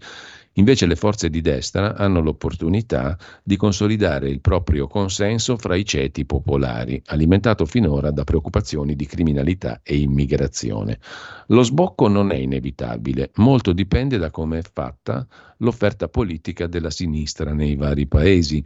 Se i principali partiti di sinistra sono pro immigrazione, pro transizione ecologica, sono destinati a rafforzare il trend che ha fatto della sinistra la rappresentante dei ceti medi e benestanti, specularmente a perfezionare la migrazione dei ceti popolari verso la destra. Dove invece la sinistra prova a essere recettiva delle inquietudini popolari, come in Francia, Danimarca, Germania e nel Regno Unito, i giochi sono più aperti. Nel Regno Unito e in Danimarca da qualche anno ha preso forma una sinistra securitaria, non insensibile al tradizionalismo dei ceti popolari. In Francia da tempo esiste la France Insoumise di Mélenchon, che in virtù delle sue posizioni critiche sull'accoglienza mette un argine al flusso di voti verso la destra di Marine Le Pen. In Germania, con la nascita del partito di Sarah Wagenknecht BSW, qualcosa di analogo sta nascendo da una scissione della Link, il partito di estrema sinistra molto radicato all'est. In Italia a sinistra non muove foglia che Schlein non voglia, conclude Luca Ricolfi. La nuova segretaria PD è ben decisa a perseverare sui pilastri ideologici seguiti fin qui. Diritti LGBT, migranti, transizione green.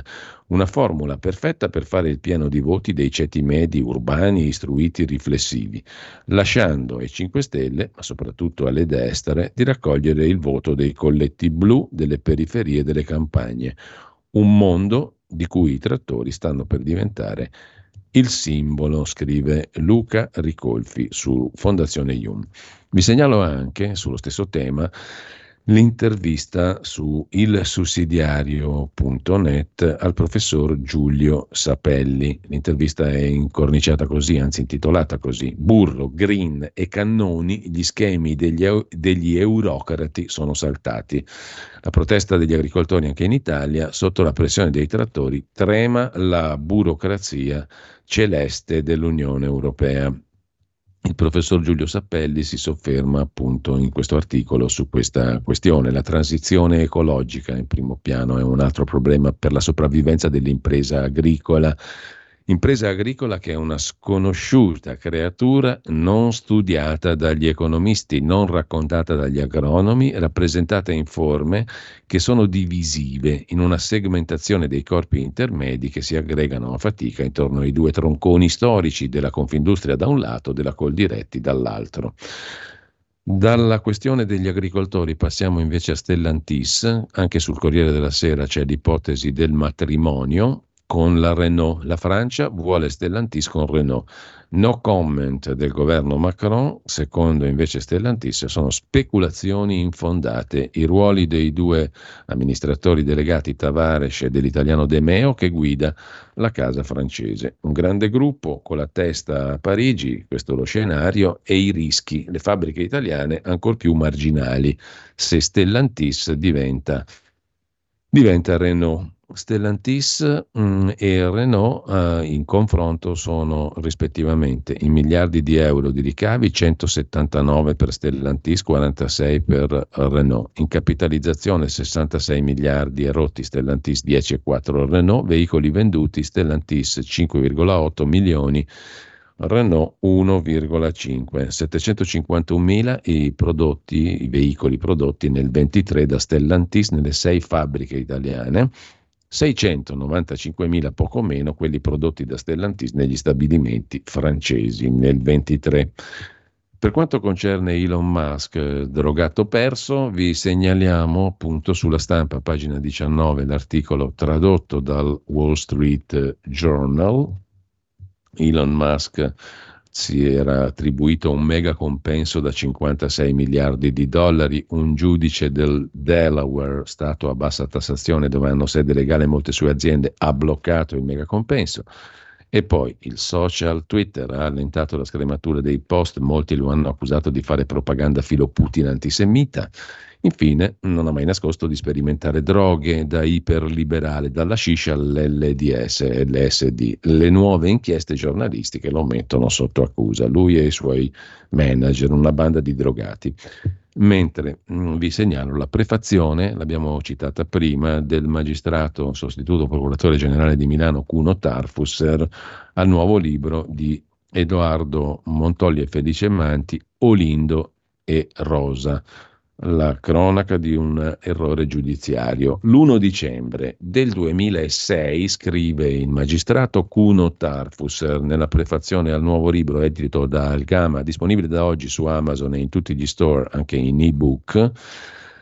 Mm, il primo dicembre del 2006, che in realtà è l'11 dicembre in ogni caso, ero impegnato, quale procurato il giorno della strage di Erba, ero impegnato alla Procura della Repubblica di Bolzano. Considerata l'eco mediatica della vicenda, era difficile rimanerne estranei e ricordo benissimo che il mio primo pensiero fu quella di Erba fu una spietata faida tra bande criminali. Con molto stupore e, po- e, non poche perplessità, poco dopo Capodanno, appresi dell'arresto di due coniugi, vicini di casa delle vittime, due persone che mi apparivano ontologicamente incapaci di atrocità quali quelle di cui erano accusati, oltretutto originate da banali liti condominiali. Lo stupore e le perplessità hanno però subito fatto posto alla mia indole di uomo delle istituzioni non conoscendo altro modo che questo di fare il magistrato, davo per scontato che le prove raccolte dagli inquirenti a carico dei due, Olindo e Rosa, fossero solide, tali da giustificare l'arresto e che le successive confessioni fossero spontanee e genuine.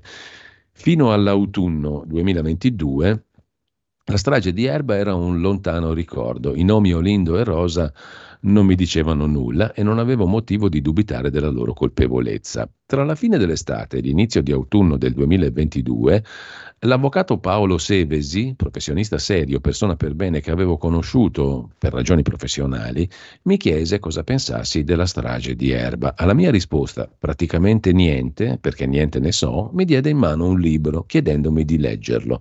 Si trattava della prima edizione de Il Grande Abbaglio, scritto da Edoardo Montolli e Felice Manti, pubblicato ancora nel 2008.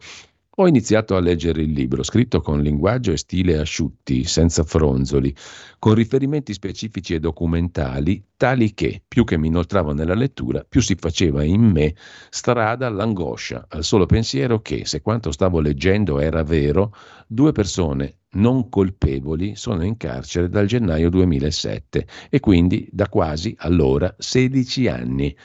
Ho avvertito quindi forte la necessità di approfondire, spiega Tarfus, di andare alla fonte, di studiare gli atti processuali, ascoltare le intercettazioni ambientali, le registrazioni degli, interro- degli interrogatori dei due, leggere le sentenze, insomma fare il magistrato. Un lavoro che mi ha impegnato per diverse settimane, durante le quali ho tolto molte ore a famiglia, tempo libero e sonno non al lavoro ordinario.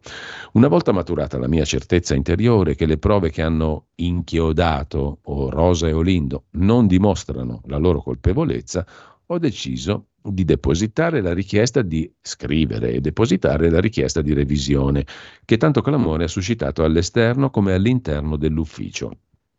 Solo per chiarezza, scrive ancora Cuno Tarfusser nella prefazione al libro Olindo e Rosa di Felice Manti ed Edoardo Montolli che esce oggi.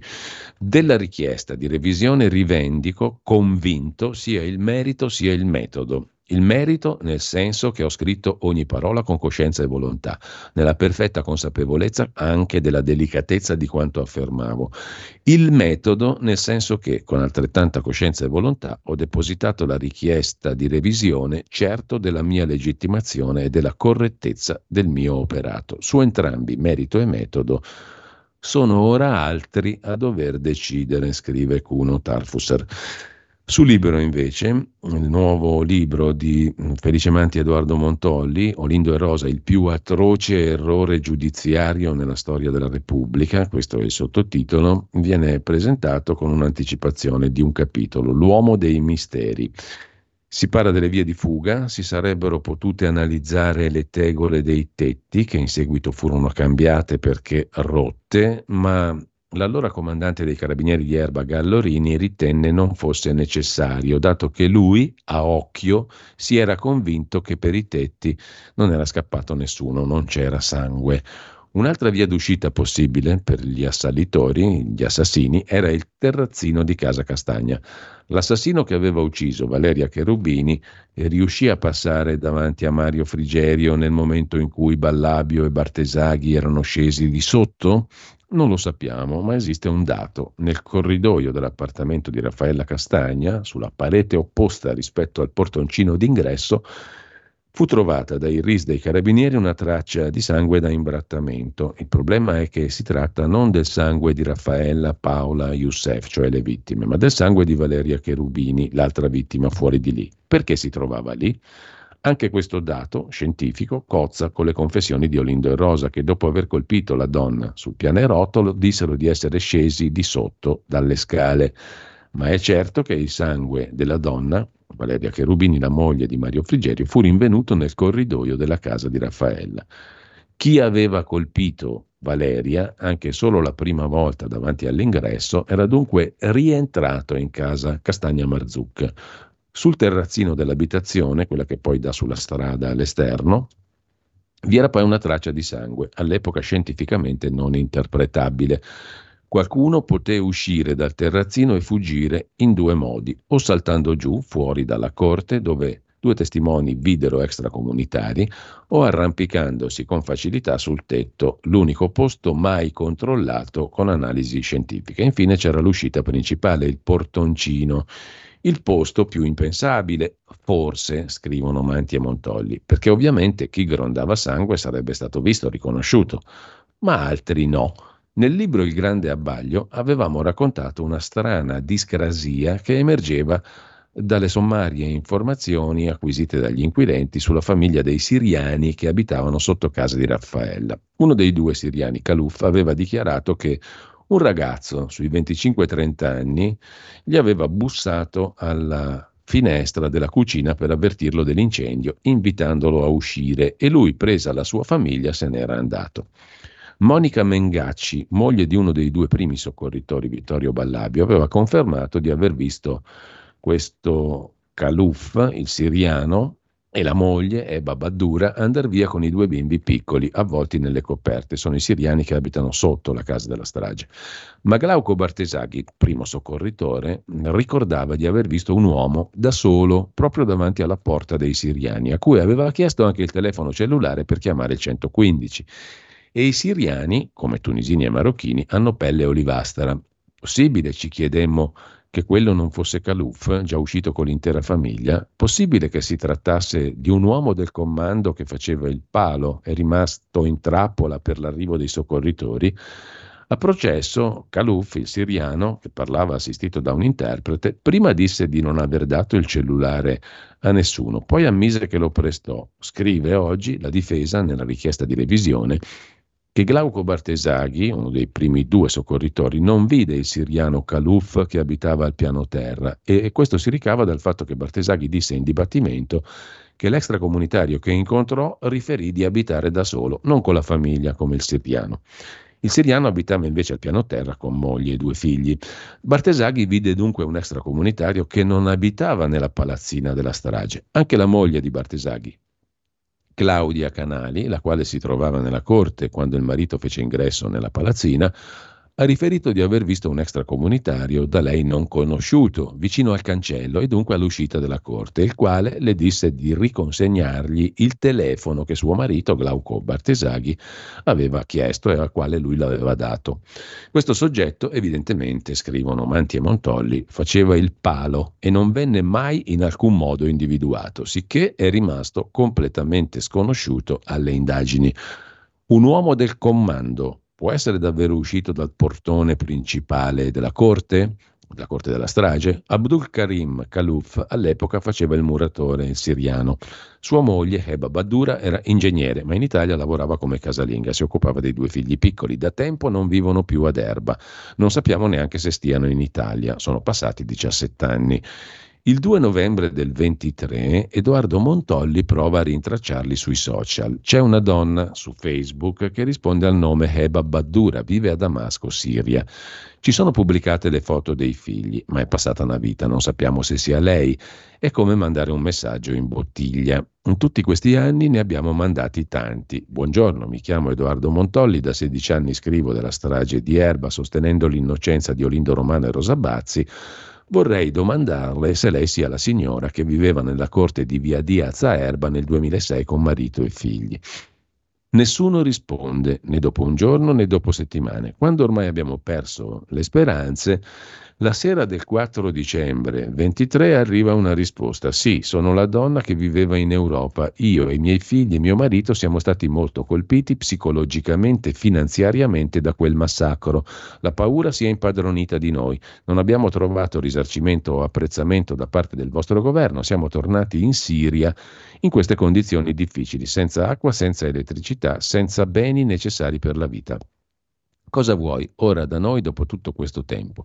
Questi criminali hanno ucciso senza coscienza, suo marito ha tratto beneficio dalla sua morte, noi siamo gli unici a essere danneggiati. Io sono un ingegnere, medico, mio marito è un commerciante, volevamo continuare la nostra vita in Italia, che i nostri figli imparassero la migliore istruzione. Noi spieghiamo, raccontano Manti e Montolli, che no, noi non pensiamo che Olindo e Rosa, noi pensiamo che Olindo e Rosa siano innocenti, lo scriviamo dal 2007 e precisiamo. Una consulenza sui consumi di corrente elettrica in casa di Raffaella Castagna documenta che lei e suo marito avevate ragione, perché i siriani avevano detto che in quella casa c'era qualcuno due ore prima della strage. Io vorrei fare a voi, scrive ancora Edoardo Montolli alla donna siriana che abitava sotto la casa della strage, vorrei fare due domande. La prima, lei, suo marito e figli, siete usciti tutti insieme dall'appartamento e dalla corte quando scoppiò l'allarme o suo marito è rimasto inizialmente nel palazzo e vi ha raggiunti più tardi? Suo marito prestò il cellulare a una donna per chiamare i soccorsi? Soltanto questo, tenga però conto che le vostre parole possono salvare la vita di due persone all'ergastolo. La donna traduce in inglese e allora rimandiamo la domanda in inglese per far prima. Poi risponde. Dopo la testimonianza dell'uomo dell'ultimo piano a cui è morta la moglie, Frigerio, le confessioni dei criminali e la messa in scena del delitto, questi tentativi di scagionarli non servono a nulla. Dopo questo lungo periodo i nostri ricordi non sono certo più forti. Vi chiediamo scusa. Insistiamo, io credo che possiate ricordare se siete usciti tutti insieme dalla corte quella sera e se suo marito prestò il telefono a qualcuno. Spero che mi voglia aiutare. Risposta, uscivamo insieme di casa e dal cortile e mio marito non dava mai il cellulare a nessuno. E poi, certo, momenti indimenticabili, ma alcuni dettagli per noi non contavano più. Siamo partiti con i nostri parenti nel palazzo di fronte. Mio marito è andato con alcuni parenti per informarsi su cosa fosse successo. Ma allora, scrivono Edoardo Montolli e Felice Manti, se i siriani. Ne uscirono tutti insieme, se Caluf non prestò il telefono e tornò nella corte con alcuni parenti per chiedere cosa fosse successo, chi era quell'uomo? Solo davanti alla loro porta visto da Bartesaghi? Chi era l'uomo che chiese a Claudia Canali di ridargli il cellulare? Prestato dal marito Glauco Bartesaghi? C'è un uomo mai identificato anche nel cortile della strage di Erba. Questo è uno dei passaggi del nuovo libro di Edoardo Montolli e di Felice Manti, che esce appunto oggi, Olindo e Rosa, il più atroce errore giudiziario nella storia della Repubblica, edito da Algama. Lo trovate anche in ebook e su Amazon in edizione pod. E comunque lasciamo questo tema c'è una cosa molto curiosa a proposito di giustizia, niente a che vedere con il caso di Erba e con atrocità del genere, però riguarda il comune di Milano. C'è stato un vertice con 140 funzionari del comune, specialmente dell'urbanistica, in fuga, hanno paura di essere incriminati. Dopo le indagini, Malangone e Tancredi incontrano i dirigenti che chiedono il trasferimento. Il 15 di febbraio toccherà ai sindacati preoccupati per le tutele legali dei dipendenti. Si tiene alle 9 oggi l'incontro tra i dipendenti dello sportello unico per l'edilizia e il direttore generale del comune Cristian Malangone e l'assessore alla rigenerazione urbana, cioè urbanistica Giancarlo Tancredi. Al centro dell'incontro le preoccupazioni dei dipendenti comunali dopo le indagini della Procura di Milano, nate dai casi dei complessi residenziali Hidden Garden di Piazza Spromonte, Torre Milano di Via Stresa e Park Towers di Via Crescenzago. I funzionari dell'urbanistica hanno paura, lo scrive il giornale, lo scrive anche Repubblica in cronaca milanese. Il comune sta pensando di offrire lo scudo legale ai funzionari comunali, una mossa contro la paralisi dell'urbanistica e le inchieste sui permessi per costruire. Gli avvocati pagati dal comune ai dipendenti perché minacciano questi di non firmare più le pratiche, hanno troppa paura di essere indagati. Su Repubblica in cronaca milanese oggi c'è anche un pezzo sulla corsa di via Crescenzago, siamo in quel di Lambrate per progetti per sei grattacieli con vista sul Parco Lambro. Il quartiere delle Torri è finito sotto indagine. Ma lasciamo anche questo tema. Sul caso di Ilaria Salis vi segnalo l'articolo di Marco Zacchera su ilsussidiario.net non solo Ilaria Salis, dagli Stati Uniti alla Turchia, i calvari di italiani che non vanno sui giornali, ricorda Zacchera. Sono molti gli italiani reclusi all'estero in condizioni disumane, senza poter avvisare nessuno, in balia di funzionari corrotti. Ce ne sono tanti. La stampa si occupa dell'Ungheria, dove si allarga là in Ungheria il fronte contro Ilaria Salis. Resti in cella e Orban non ceda a Meloni. Oggi il papà di Ilaria, detenuta in catene, incontra Nordio e Tajani, corsa contro il tempo per presentare un piano a Budapest. Intanto la destra ungherese in Ungheria vuole che lei stia dentro. Vi segnalo anche, qui siamo però a sabato, su Italia Oggi, pagina 7, una intervista interessante a Gualtiero Tamburini, che ha fondato l'osservatorio immobiliare di Nomisma, società di cui è stato presidente, e si occupa del super bonus. Lo Stato non ci ha perso, non ci ha rimesso. Il maggior gettito fiscale ha compensato la spesa per il super bonus e le cifre vanno analizzate al di là degli slogan e delle polemiche il PIL a più 8% nel 21 più 3,7 nel 22, questa crescita non ci sarebbe stata senza il super bonus e in assenza della concomitanza con altri programmi di spesa. Da questo invece a proposito di giustizia, tornando al tema giustizia, vi segnalo l'intervista all'ex procuratore aggiunto ed ex magistrato a Torino Paolo Borgna sul centro sociale a Scatasuna. A Scatasuna e la città non si governano con la clava della giustizia penale. Il centro sociale non è più quello di un tempo, dice l'ex magistrato.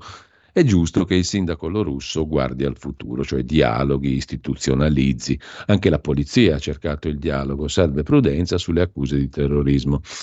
A proposito di interviste, ce n'è una decisamente interessante di Carlo Cambi a Francesco Palese, segretario del nuovo sindacato, tra virgolette, di destra della RAI il sit-in della Schlein, qui in Rai la politica è trattata come prima, nei nostri TG la più presente è proprio lei, nei programmi invece finalmente c'è più pluralismo.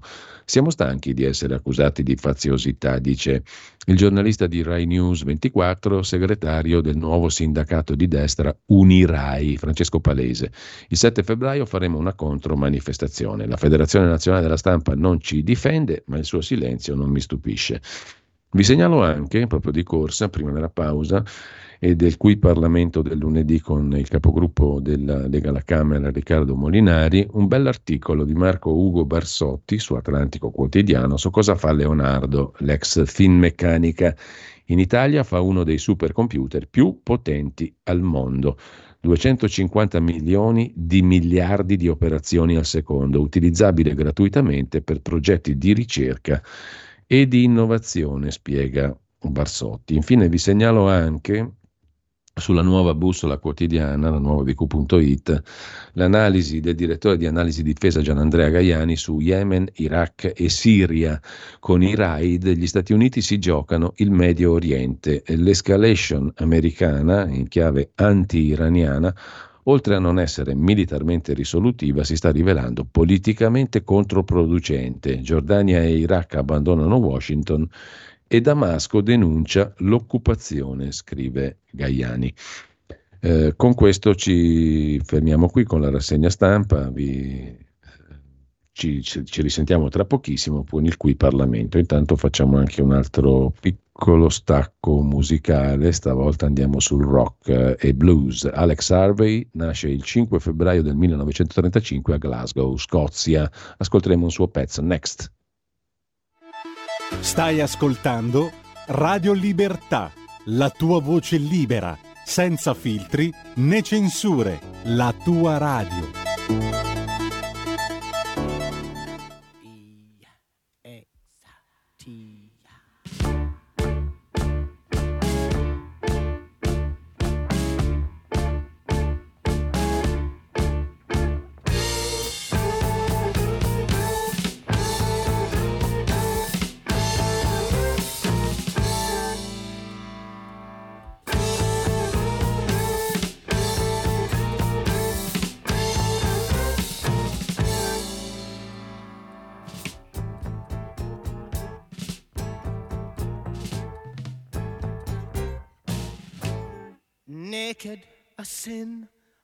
Army towel covering my belly.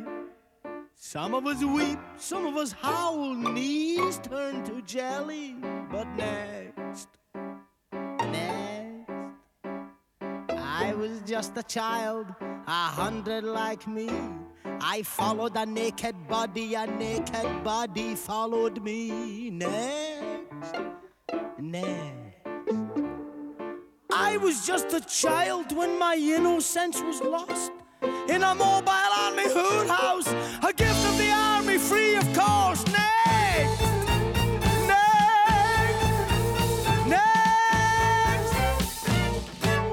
Me, I really would have liked a little bit of tenderness. Maybe a word, maybe a smile, maybe some happiness, but next. Oh, it was not so tragic, and heaven did not fall. But how much at the time I hated being there at all. Next, next. I still recall the brothel trucks, the flying flags.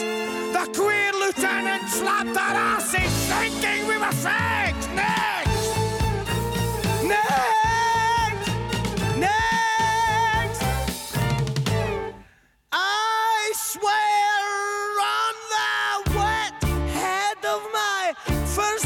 Of gonorrhea. It is his ugly voice that I forever fear. Next, next, a voice that stinks of whiskey, corpses, and of mud. The voice of- Qui Parlamento.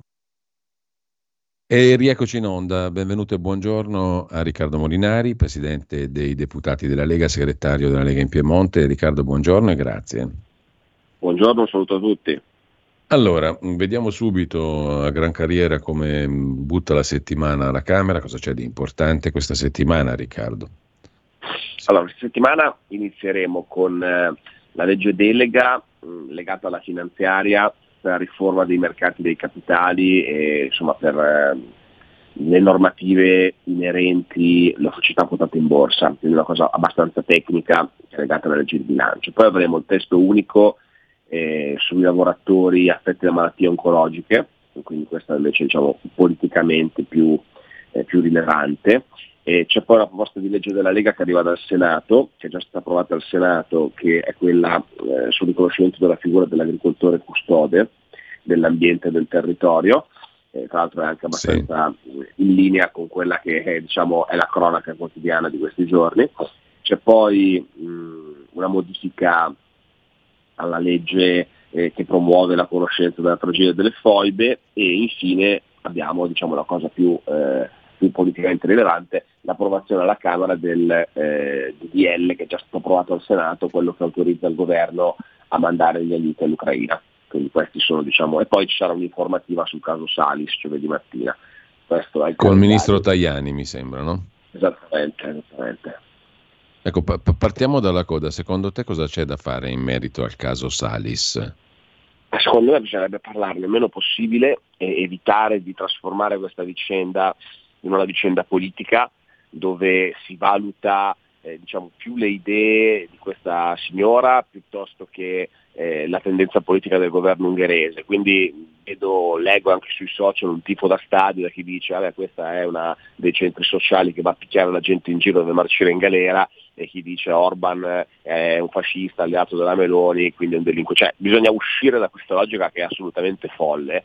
E quando si parla dei diritti delle persone bisogna essere lucidi, qua bisogna avere la capacità di scindere le cose. Un conto è quello di cui questa persona è accusata e si vedrà poi se è effettivamente colpevole, perché ci sarà un processo. Un conto sono diciamo, i principi su cui dovremmo riconoscerci tutti, eh, liberali, eh, a livello europeo, di dignità della persona nel momento in cui è detenuta. Questo è il tema, cioè la questione è eh, quel regime detentivo è compatibile con quello che è il comune sentire, quelli che sono diciamo, i diritti dell'individuo, i diritti delle persone. Eh, secondo eh, il padre no, dall'immagine che abbiamo visto non sembra, secondo il ministro Tajani no, e quindi quello che sta facendo il governo italiano è quello che si è fatto in tanti altri casi simili, è cercare nel rispetto della sovranità dell'Ungheria, delle leggi dell'Ungheria, di poter permettere a questa persona eh, di, eh, se venisse confermata diciamo, la detenzione preventiva, eh, oppure se dovesse essere condannata, di poter scontare la pena in una carcere italiana o con le regole italiane. Questo è quello che bisogna fare, senza eh, entrare poi nel merito e nella valutazione di quello che avrebbe fatto o non avrebbe fatto, cioè non è questo l'argomento. Ecco. Poi ripeto, meno se ne parla, meglio è eh, per risolvere la situazione, io la vedo così. Um, eh, Riccardo, so che tu ti sei occupato di un altro argomento che anche oggi tiene banco leggendo i giornali nella rassegna stampa che abbiamo appena concluso, ovvero la questione degli agricoltori in marcia Sì. eh, con i trattori. Mm, ne parliamo Sì. subito, però c'è un altro fatto atroce eh, che segnala un altro problema di carattere direi strutturale a questo punto, cioè la presenza di tanti, forse troppi e non controllabili, minori stranieri non accompagnati. Mm, Il caso di Catania è inutile che lo riassuma. Eh, uno stupro, una denuncia di stupro che se fosse andata veramente così sarebbe orribile. No? Eh, peraltro appunto segnala un problema strutturale. Oggi c'è un'intervista sul tempo alla senatrice del PD Sandra Zampa, firmataria dell'omonima legge che disciplina anche i la- l'accoglimento dei minori stranieri non accompagnati, che dice non è colpa della mia legge perché non è applicata. Però al di là del legittimo tentativo di discolparsi, esiste un problema strutturale? Mi sembra di sì perché i numeri so- lo dicono, no? più di 24.000 minori non accompagnati in Italia. c'è una bomba innescata a orologeria o è già scoppiata? E che cosa si ah, può fare per cambiare la situazione? La bomba è già scoppiata da tempo, eh, riguarda sia un problema di sicurezza, come il caso di Catania dimostra, ma poi questi ragazzini, diciamo, senza nulla da fare, senza eh, nessuno che se ne prenda cura, eh, finiscono per forza di cose a delinquere. Eh, e c'è un problema poi anche di costi, perché il minore non accompagnato è eh, dal punto di vista del, delle prestazioni sociali, dell'accoglienza, in capo ai comuni come costo. E questo è un problema enorme per il bilancio degli enti locali. Quindi noi abbiamo provato ad affrontarlo in uno dei tanti decreti, provvedimenti sull'immigrazione, adesso non ricordo esattamente quale, però uno degli ultimi, eh, abbiamo cambiato in parte le regole della legge Zampa sui minori non accompagnati, prevedendo che sia possibile anche eh, per i sedicenni entrare nelle strutture degli adulti, quindi sgravando in questo caso i comuni della responsabilità di gestire queste persone, cosa che non riescono a fare, e eh, prevedendo che nel caso in cui il minore o la persona dica di non avere i documenti, quindi non dichiari la sua età, si possono fare diciamo, degli esami eh, fisici per valutare se siano davvero minorenni o maggiorenni. Però chiaro che questo è diciamo, un palliativo, cioè è una, una risposta per cercare di contenere il problema, ma il problema sono i flussi, quindi con i flussi così alti come ci sono adesso arriva tanta gente, arrivano anche tanti minori. Quindi dal punto di vista normativo noi abbiamo cercato di fare qualcosa per eh, limitare il problema. È chiaro che non si limita soltanto con una norma, il punto è che deve arrivare meno gente, perché più gente arriva meno è controllabile, indipendentemente dalle, dalle regole che ci si dà per controllarle.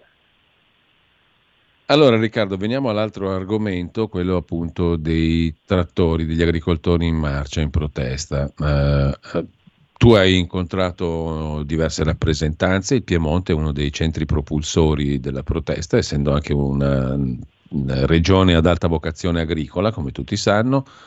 Che idea ti sei fatto? Contro chi protestano gli agricoltori? Cosa può fare il governo nazionale rispetto all'Europa che questa volta sembra finita direttamente nel mirino degli agricoltori, no?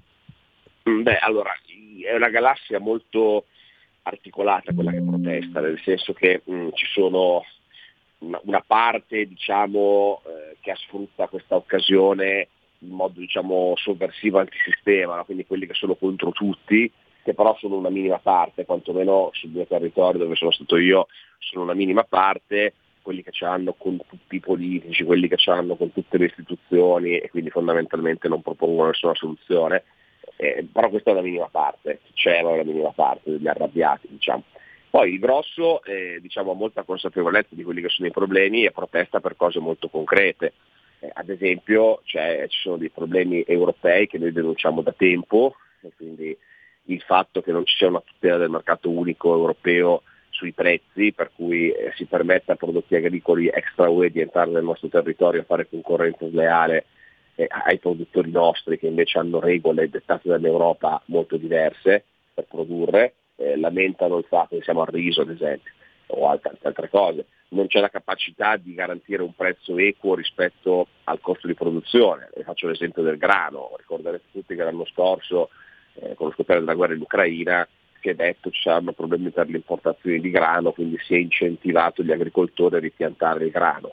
Tanti lo hanno fatto, io tra l'altro vengo da una città, di pianura padana assolutamente cerealicola, quindi un'area forte vocazione cerealicola, conosco tantissimi amici agricoltori che hanno ripiantato il grano perché in qualche modo le istituzioni hanno detto che sarebbe stato necessario avere il grano e poi il costo del grano da un anno all'altro non è salito, è addirittura sceso e quindi queste persone sono trovate a dover eh, far fronte a delle spese senza avere alcun ritorno nonostante le istituzioni gli avessero chiesto investire su quello perché sennò c'è un'esigenza. Eh, questi sono alcuni esempi, poi ci sono tutte le cose sul Green New Deal che conosciamo, dove si pagano gli agricoltori per non coltivare, dove gli, si trattano le stalle come se fossero delle fabbriche di auto per le emissioni. Eh, sono, I problemi sono, sono, veramente tanti a livello europeo e da sempre la Lega li denuncia. Eh, oltre a questo, però, quindi oltre alla critica dell'Unione Europea, anche sul fronte nazionale, quello che viene chiesto è ad esempio che si sistemino eh, alcuni provvedimenti come quello che in modo erroneo è stato fatto nell'ultima legge di bilancio che ha reintrodotto eh, l'IRPEF agricola. Quindi noi siamo in una posizione come Lega dove possiamo dire che a livello europeo la nostra posizione è sempre stata chiara ed è sempre stata contro quelle politiche. Certo è che a livello nazionale facciamo parte di un governo che purtroppo eh, sul, sulla rendita IRPEF dei terreni una tassa l'ha messa agli agricoltori. Questo è uno dei motivi della protesta. Eh, quindi stiamo cercando nel decreto mille proroghe, con un emendamento che io ho presentato tra l'altro prima che iniziassero le proteste, perché la scadenza degli emendamenti era prima, eh, subito dopo la legge di bilancio, un emendamento che proroghi ancora di un anno si dice, questa, questa esenzione, perché in questo momento tra le alluvioni, la siccità, eh, il calo dei prezzi, eh, so, le aziende agricole hanno tanti problemi, trovarsi a pagare una tassa in più è oggettivamente molto oneroso per loro. Quindi questo è un problema che possiamo provare a risolvere. Per c'è il taglio ai contributi ai giovani agricoltori, ci sono i tagli della PAC, quelli che arrivano dall'Europa, nonostante l'Italia poi col PNRR abbia cercato di compensare il taglio fatto dall'Unione Europea di 6 miliardi mettendo risorse per 5 miliardi e qualcosa. Però insomma, il tema i temi a grandi linee sono questi, sono tanti, sono complessi e ripeto, in quel magma della protesta c'è chi è disponibile, e sono la gran parte, insomma, per quanto ho avuto modo di vedere io, quantomeno nella mia città, nella mia zona, ad ascoltare, a capire, a cercare di lavorare insieme per risolverli, e poi è normale che ci sia una componente che cerca di sfruttarla politicamente contro tutti o semplicemente eh, cerca di sfruttarla per far casino fino a se stesso. Ecco. Ecco Riccardo, è stato molto chiaro, come sempre in pochi minuti, eh, siamo già alle 9.13, 14, dobbiamo salutarci, io ti faccio solo una domanda a bruciapelo, perché anche stamattina abbiamo citato, sono usciti due articoli di anticipazione su un libro Olindo e Rosa di Felice Manti e Edoardo Montolli che da oggi è disponibile. Eh, in vista del 3 di marzo inizia la revisione del processo per la strage cosiddetta di Erba. Una domanda che mi è venuta spontanea, perché c'è stato il caso di Beniamino Zuncheddu, no? 33 anni ingiustamente in carcere. C'è questo caso, ancora in definizione, in via di, di, discussione, però mi domando perché la politica che è sempre pronta a combattere con la giustizia, per la giustizia, contro la, contro la magistratura, a seconda dei punti di vista di come viene raccontata, ha così difficoltà a prendere le parti dei cittadini comuni, come questi tre che ho citato. Beh, però mh, perché per difficoltà a prendere le parti? Alla fine, eh, sul caso di Olinda e Rosa, no, è tempo che... A farne, diciamo, un, una battaglia di giustizia vera, no? Alla fine. A beneficio sì, di guarda, tutti, non di questi tre soltanto. Poveraccio, no, quello certo. si è fatto 33 anni, questi 18 di carcere.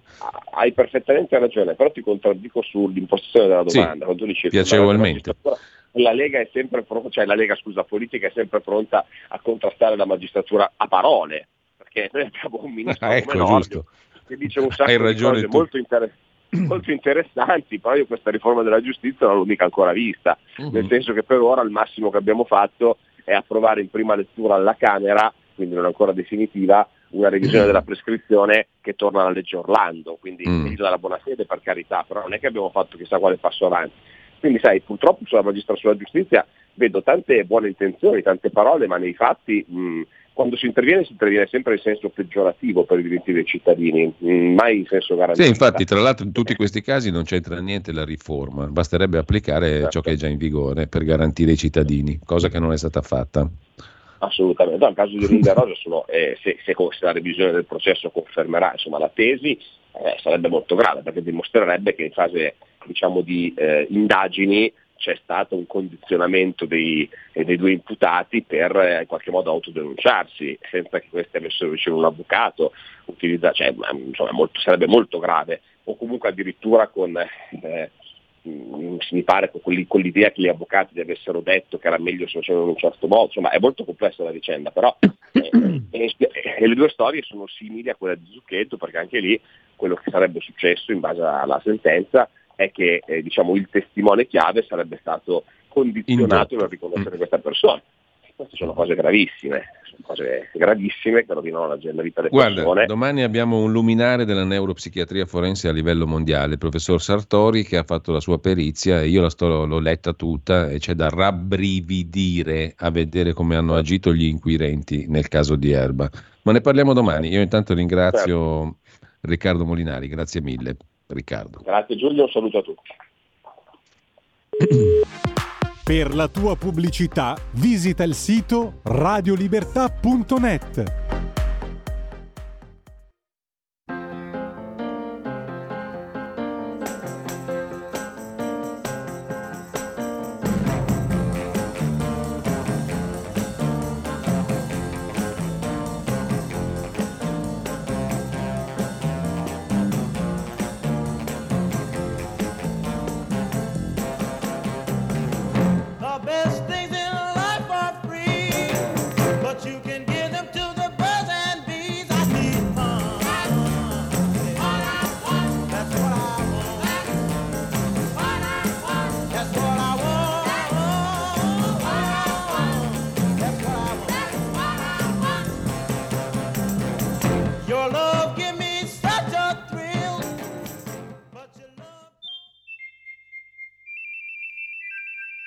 Va ora in onda La grande città con Carla De Bernardi. Si può vivere anche a Milano, nel cuore della città.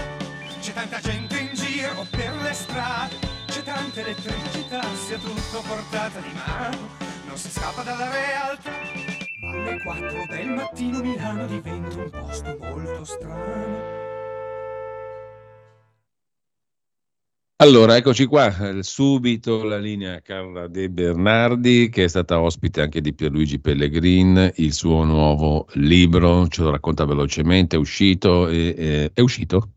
No, non è ancora uscito, ma ormai è un giochino questo qui, dai. No, non è uscito e io sono contenta che non sia uscito, ti spiego perché. Mm. Perché esce fra, come penso, 15-20 giorni, siamo più vicini alla bella stagione per andare a presentarlo, per andare in giro.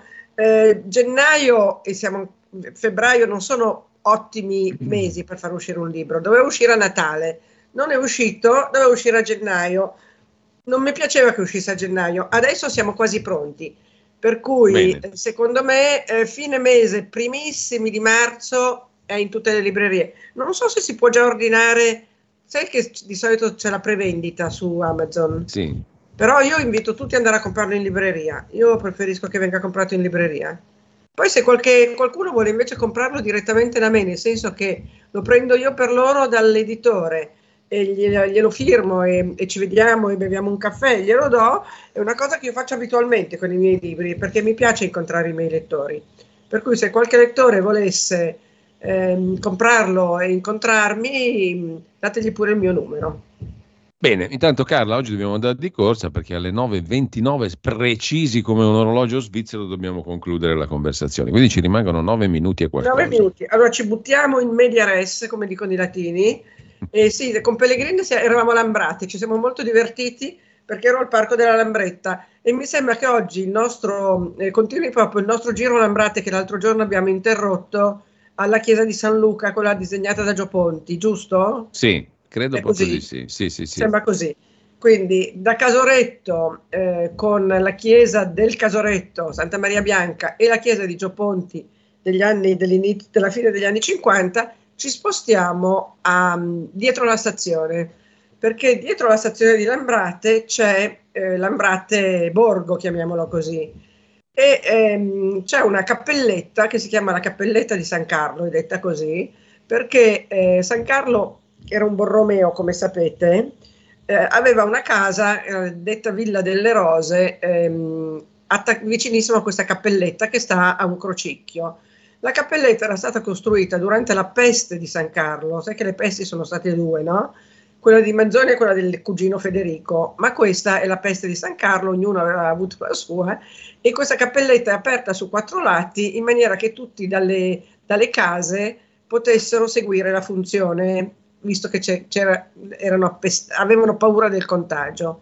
Dalla cappelletta ti sposti verso, eh, prendi via Var- Dardanoni, lì c'è appunto la ehm, casa delle rose, la Villa delle Rose, di cui rimane solo il portale bugnato, adesso è un RSA. Di fronte c'è un'altra villa, Villa Folli, meravigliosa del 600, ri- ehm, eh, poi ri- rivisitata nel 700 e poi ristrutturata nel secolo scorso è divisa in appartamenti, che è una casa bellissima, ovviamente non la si può visitare perché è privata, c'è un portale che la, che la protegge. E poi più in là ancora, proseguendo sulla strada, si va in via Rombon, che è una strada a grande percorrenza, e un tempo era campagna, come sappiamo, e lì c'è la villa Busca Serbelloni, che è un'altra villa molto carina, con delle arcate, un grande glicine, e lì ha sede, pensa, la Noah Guitars, non so se l'avevo già detto l'altra volta. Sì, sì, ce l'avevi detto, sì. Benissimo. Ehm, poi eh, da Alambrate ci sono tante altre cose da vedere. Vabbè, a parte l'ex, eh, come si chiama, ehm, orfanotrofio dei Martinit, che è una eh, costruzione eclettica che nella- negli anni 30 venne inaugurata da, da Mussolini come nuova sede del- dei Martinit e adesso è diventato uno studentato universitario, direi della statale, molto bello, c'è un grande chiostro, c'è un bar, c'è un ristorante, c'è il teatro e c'è il cinema dei Martinit, che hanno una bellissima programmazione. Poi proseguendo lungo quella via lì che si chiama via Pitteri o via Pitteri, si arriva in eh, Rubattino e lì c'è eh, una piazza, si chiama Piazza Vigili del Fuoco, dove c'è una grandissima fontana, molto grande, un grande specchio d'acqua con dei getti, che è stata disegnata da Cacciadominioni e che in pochi ricordano di Cacciadominioni la fontana che ricordano tutti è in San Babila, per la solita cosa che diciamo sempre che il centro storico è sempre molto celebrato e le cosiddette periferie lo sono molto meno. E questa eh, fontana è molto interessante, c'è una, una grande sfera di marmo su una base sempre di marmo e poi questo grande spie- specchio d'acqua. Intorno ci sono negozi, ristoranti, un bar siciliano. Poi prendi il vialone che è ehm, dedicato alla giornalista Cutuli e questo vialone ti porta al Parco della Lambretta. Parco della Lambretta perché c'è lo stabilimento della Lambretta. Lo stabilimento della Lambretta doveva essere bellissimo all'epoca perché adesso ne rimane uno scheletro di ferro era tutto ferro e vetro, sai quegli stabilimenti eh, che è stato fatto nel, direi nel 33, nel, all'inizio degli anni 30, perché la Lambretta è arrivata a, la Lambretta, la Innocenti che produceva la Lambretta, è arrivata a Milano da Roma perché aveva, la sua sede iniziale era a Roma, aveva fatto questo enorme stabilimento di vetro e eh, e ferro, credo che, si, che, l'avessero chiamato poi Palazzo di Cristallo, qualcosa del genere, o chiam- l'abbiano soprannominato così. Adesso c'è solo lo scheletro di ferro e intorno c'è un grande cantiere perché diventerà il eh, sede di, una, di laboratori del teatro alla Scala e di altre cose, dovrebbe diventare uno di quei centri che chiamano, sai, polifunzionali, policulturali, resilie- resilienti, ecocompatibili. Tutta la roba che va adesso, diciamo. Gender fluid, eccetera. Comunque c'è in corso una ristrutturazione e diventerà di nuovo bellissimo perché doveva essere stupendo all'epoca. Ehm, il Parco della Lambretta eh, si chiama così perché alla Innocenti, come tutti sanno, al, intorno al 46-47, se non sbaglio, iniziarono a produrre la Lambretta. Lambretta che era poi in competizione con la Vespa, no? così come Inter e Milan. Tra l'altro l'Inter ieri sera ha vinto. Io non so chi di voi è interista, mi spiace per i milanisti che so che non sono contenti quando vince l'Inter. E, ehm, e quindi ehm, Vespa e Lambretta erano appunto in competizione, un po' una guerra fredda eh, tra, le due, tra le, due, i, le due motorette, come le chiamava mio papà. Ehm, la Lambretta venne prodotta fino al eh, 70-71, quindi per 25 anni, poi venne interrotta la produzione di Lambrette e la Innocenti cominciò a produrre macchine. Comprò una licenza, vedo che abbiamo ancora tre minuti, dalla sì. eh, Morris, minimo, da una ditta inglese di automobili, non so se si chiamava Morris, ma comunque loro produssero la Mini Morris in Italia. Poi produssero la A4, che io me la ricordo bene perché fu la mia prima macchina. Io avevo una A4 Innocenti eh, verde quando presi la patente eh, in, in illissimo tempore, neanche in illo tempore. Il parco della Lambretta è molto bello, c'è il, parco, c'è il Lambro ovviamente, c'è un grosso eh, passaggio sotto la tangenziale e eh, questo passaggio è stato decorato, i piloni sono stati decorati con dei bei murales, però in quel punto lì eh, hanno, hanno, fatto una specie di sbalzo del Lambro, cioè il Lambro scorre parallelo, poi sotto i piloni scorre di nuovo il Lambro, eh, non, so, la, non so in che maniera hanno fatto in modo che ci fosse anche sotto il cavalcavia, ma lì è molto eh, non inquinato, non credo che sia, che sia, inquinamento, è sporco, ecco, è molto sporco il Lambro in quel punto lì. Mentre il Lambro, lo sai, l'abbiamo detto l'altra volta, si chiama Lamber dal, dal um, greco, eh, che eh, la parola in greco non te la so dire, chi ha studiato greco lo saprebbe, eh, significava um, limpido, limpido perché il Lambro era particolarmente limpido. E Lambrate, appunto, il nome di Lambrate viene dal Lambro. A, Lam- a Lambrate c'è anche il Parco Lambro, che è molto bello, dove ha sede la comunità Exodus e dove c'è la cascina biblioteca, cascina biblioteca che è molto carina, è una grande cascina dove ci sono lì eh, corsi di formazione eh, anche per persone con disabilità, c'è un grande ristorante molto bello dove si mangia molto bene, eh, prodotti ovviamente eh, naturali, c'è un piccolo negozietto con yogurt frutta, verdura a chilometro zero, anzi a centimetro zero, c'è un maneggio, eh, c'è un maneggio con delle scuderie che sono state eh, fatte dal Rotary, c'è un asilo in questa, in questa um, zona del Parco Lambro e una gita domenicale alla Cascina Biblioteca anche con bambini, io la consiglio vivamente. I bambini possono provare anche ad andare a cavallo perché ci sono delle istruttrici che ti fanno provare a, a montare il cavallo. E, mm. Insomma, eh, diciamo che è uno dei bei parchi di Milano. Milano ha parchi bellissimi, io lo dico sempre. E sicuramente il Parco Lambro è molto molto bello e credo che abbiamo finito, per cui mi taccio. Sì. Altro potrei dire sull'Ambrate? Allora, eh, ehm... mi sembra che abbiamo esaurito l'argomento, abbiamo parlato di tutto. Allora, Carla, io ti ringrazio. Siamo stati perfettamente nei tempi, è una cosa meravigliosa anche questa. Eh, e ci diamo appuntamento alla settimana prossima. Lunedì prossimo cambiamo quartiere, credo che andremo a. Dall'Ambrate andiamo Bene. a Chiaravalle, a Chiaravalle. Benissimo, grazie a Carla grazie De Bernardi. Buon grazie lunedì, Giulio, buona grazie settimana. Grazie anche a Pellegrin che mi ha ospitato. Bene, e allora abbiamo ascoltato prima, 5 febbraio 1941, nasceva Barrett Strong, cantante rhythm and blues americano, 5 febbraio 1887 l'opera Otello di Giuseppe Verdi, presentata in anteprima alla Scala. In Italia la sentiremo con la voce di Maria Callas, niente po di meno, poi subito dopo Liberamente Giovanni Sallusti, alle 9.35 il Senato, intelligenza artificiale, alle 10.30 e qualcosa non perdete, oltre la pagina Pierluigi Pellegrini.